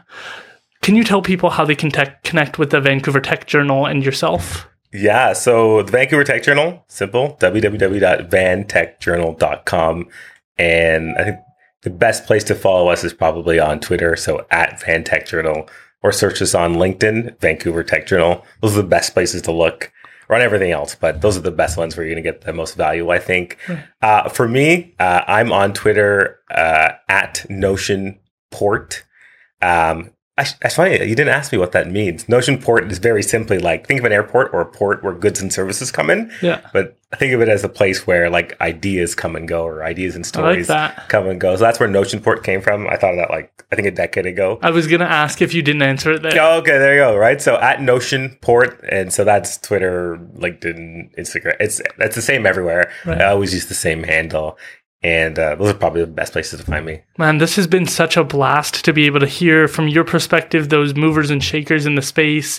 Uh, again, I just I, I love humbling myself and hearing about what's going on in the world, and it was really inspiring to hear that it's not just technology, it's not just the new iOS 20 or whatever it is now that fascinates you. It's the people behind it because I think that's how I feel about the podcast is being able to hear people's journeys and where they faced that rock and how they overcame that. That's what makes people interesting to me. It's not, oh, now you're worth 10 million and like whatever it is. It's like, how did you get to where you are? What was that journey like? How can I, when I face my rock, approach it in a similar way? What can I learn from their story? Um, and that's very much how I feel about you, but also the people that you've highlighted throughout this conversation. And I feel like I have a better understanding of the, the technological world in which BC lives in um, today. So I just, I'm so grateful to have been able to talk to you. I find you very insightful and it's just been a blast. Hey, thanks for having me on the show. This this was a ton of fun. Um, honestly, it feels like five minutes, but then also two days. So I, I don't know. It was Yeah, fast and we're quick. at two hours and 45 minutes. no way! Wow. Okay. Well, th- it was a blast. So thanks for having me on the show. To be clear, you thought you couldn't do, what was it, 90 I was like, "There's no chance I can do more than ninety minutes." Yeah. And so, uh, I mean, you know your guests better than we know ourselves. I think.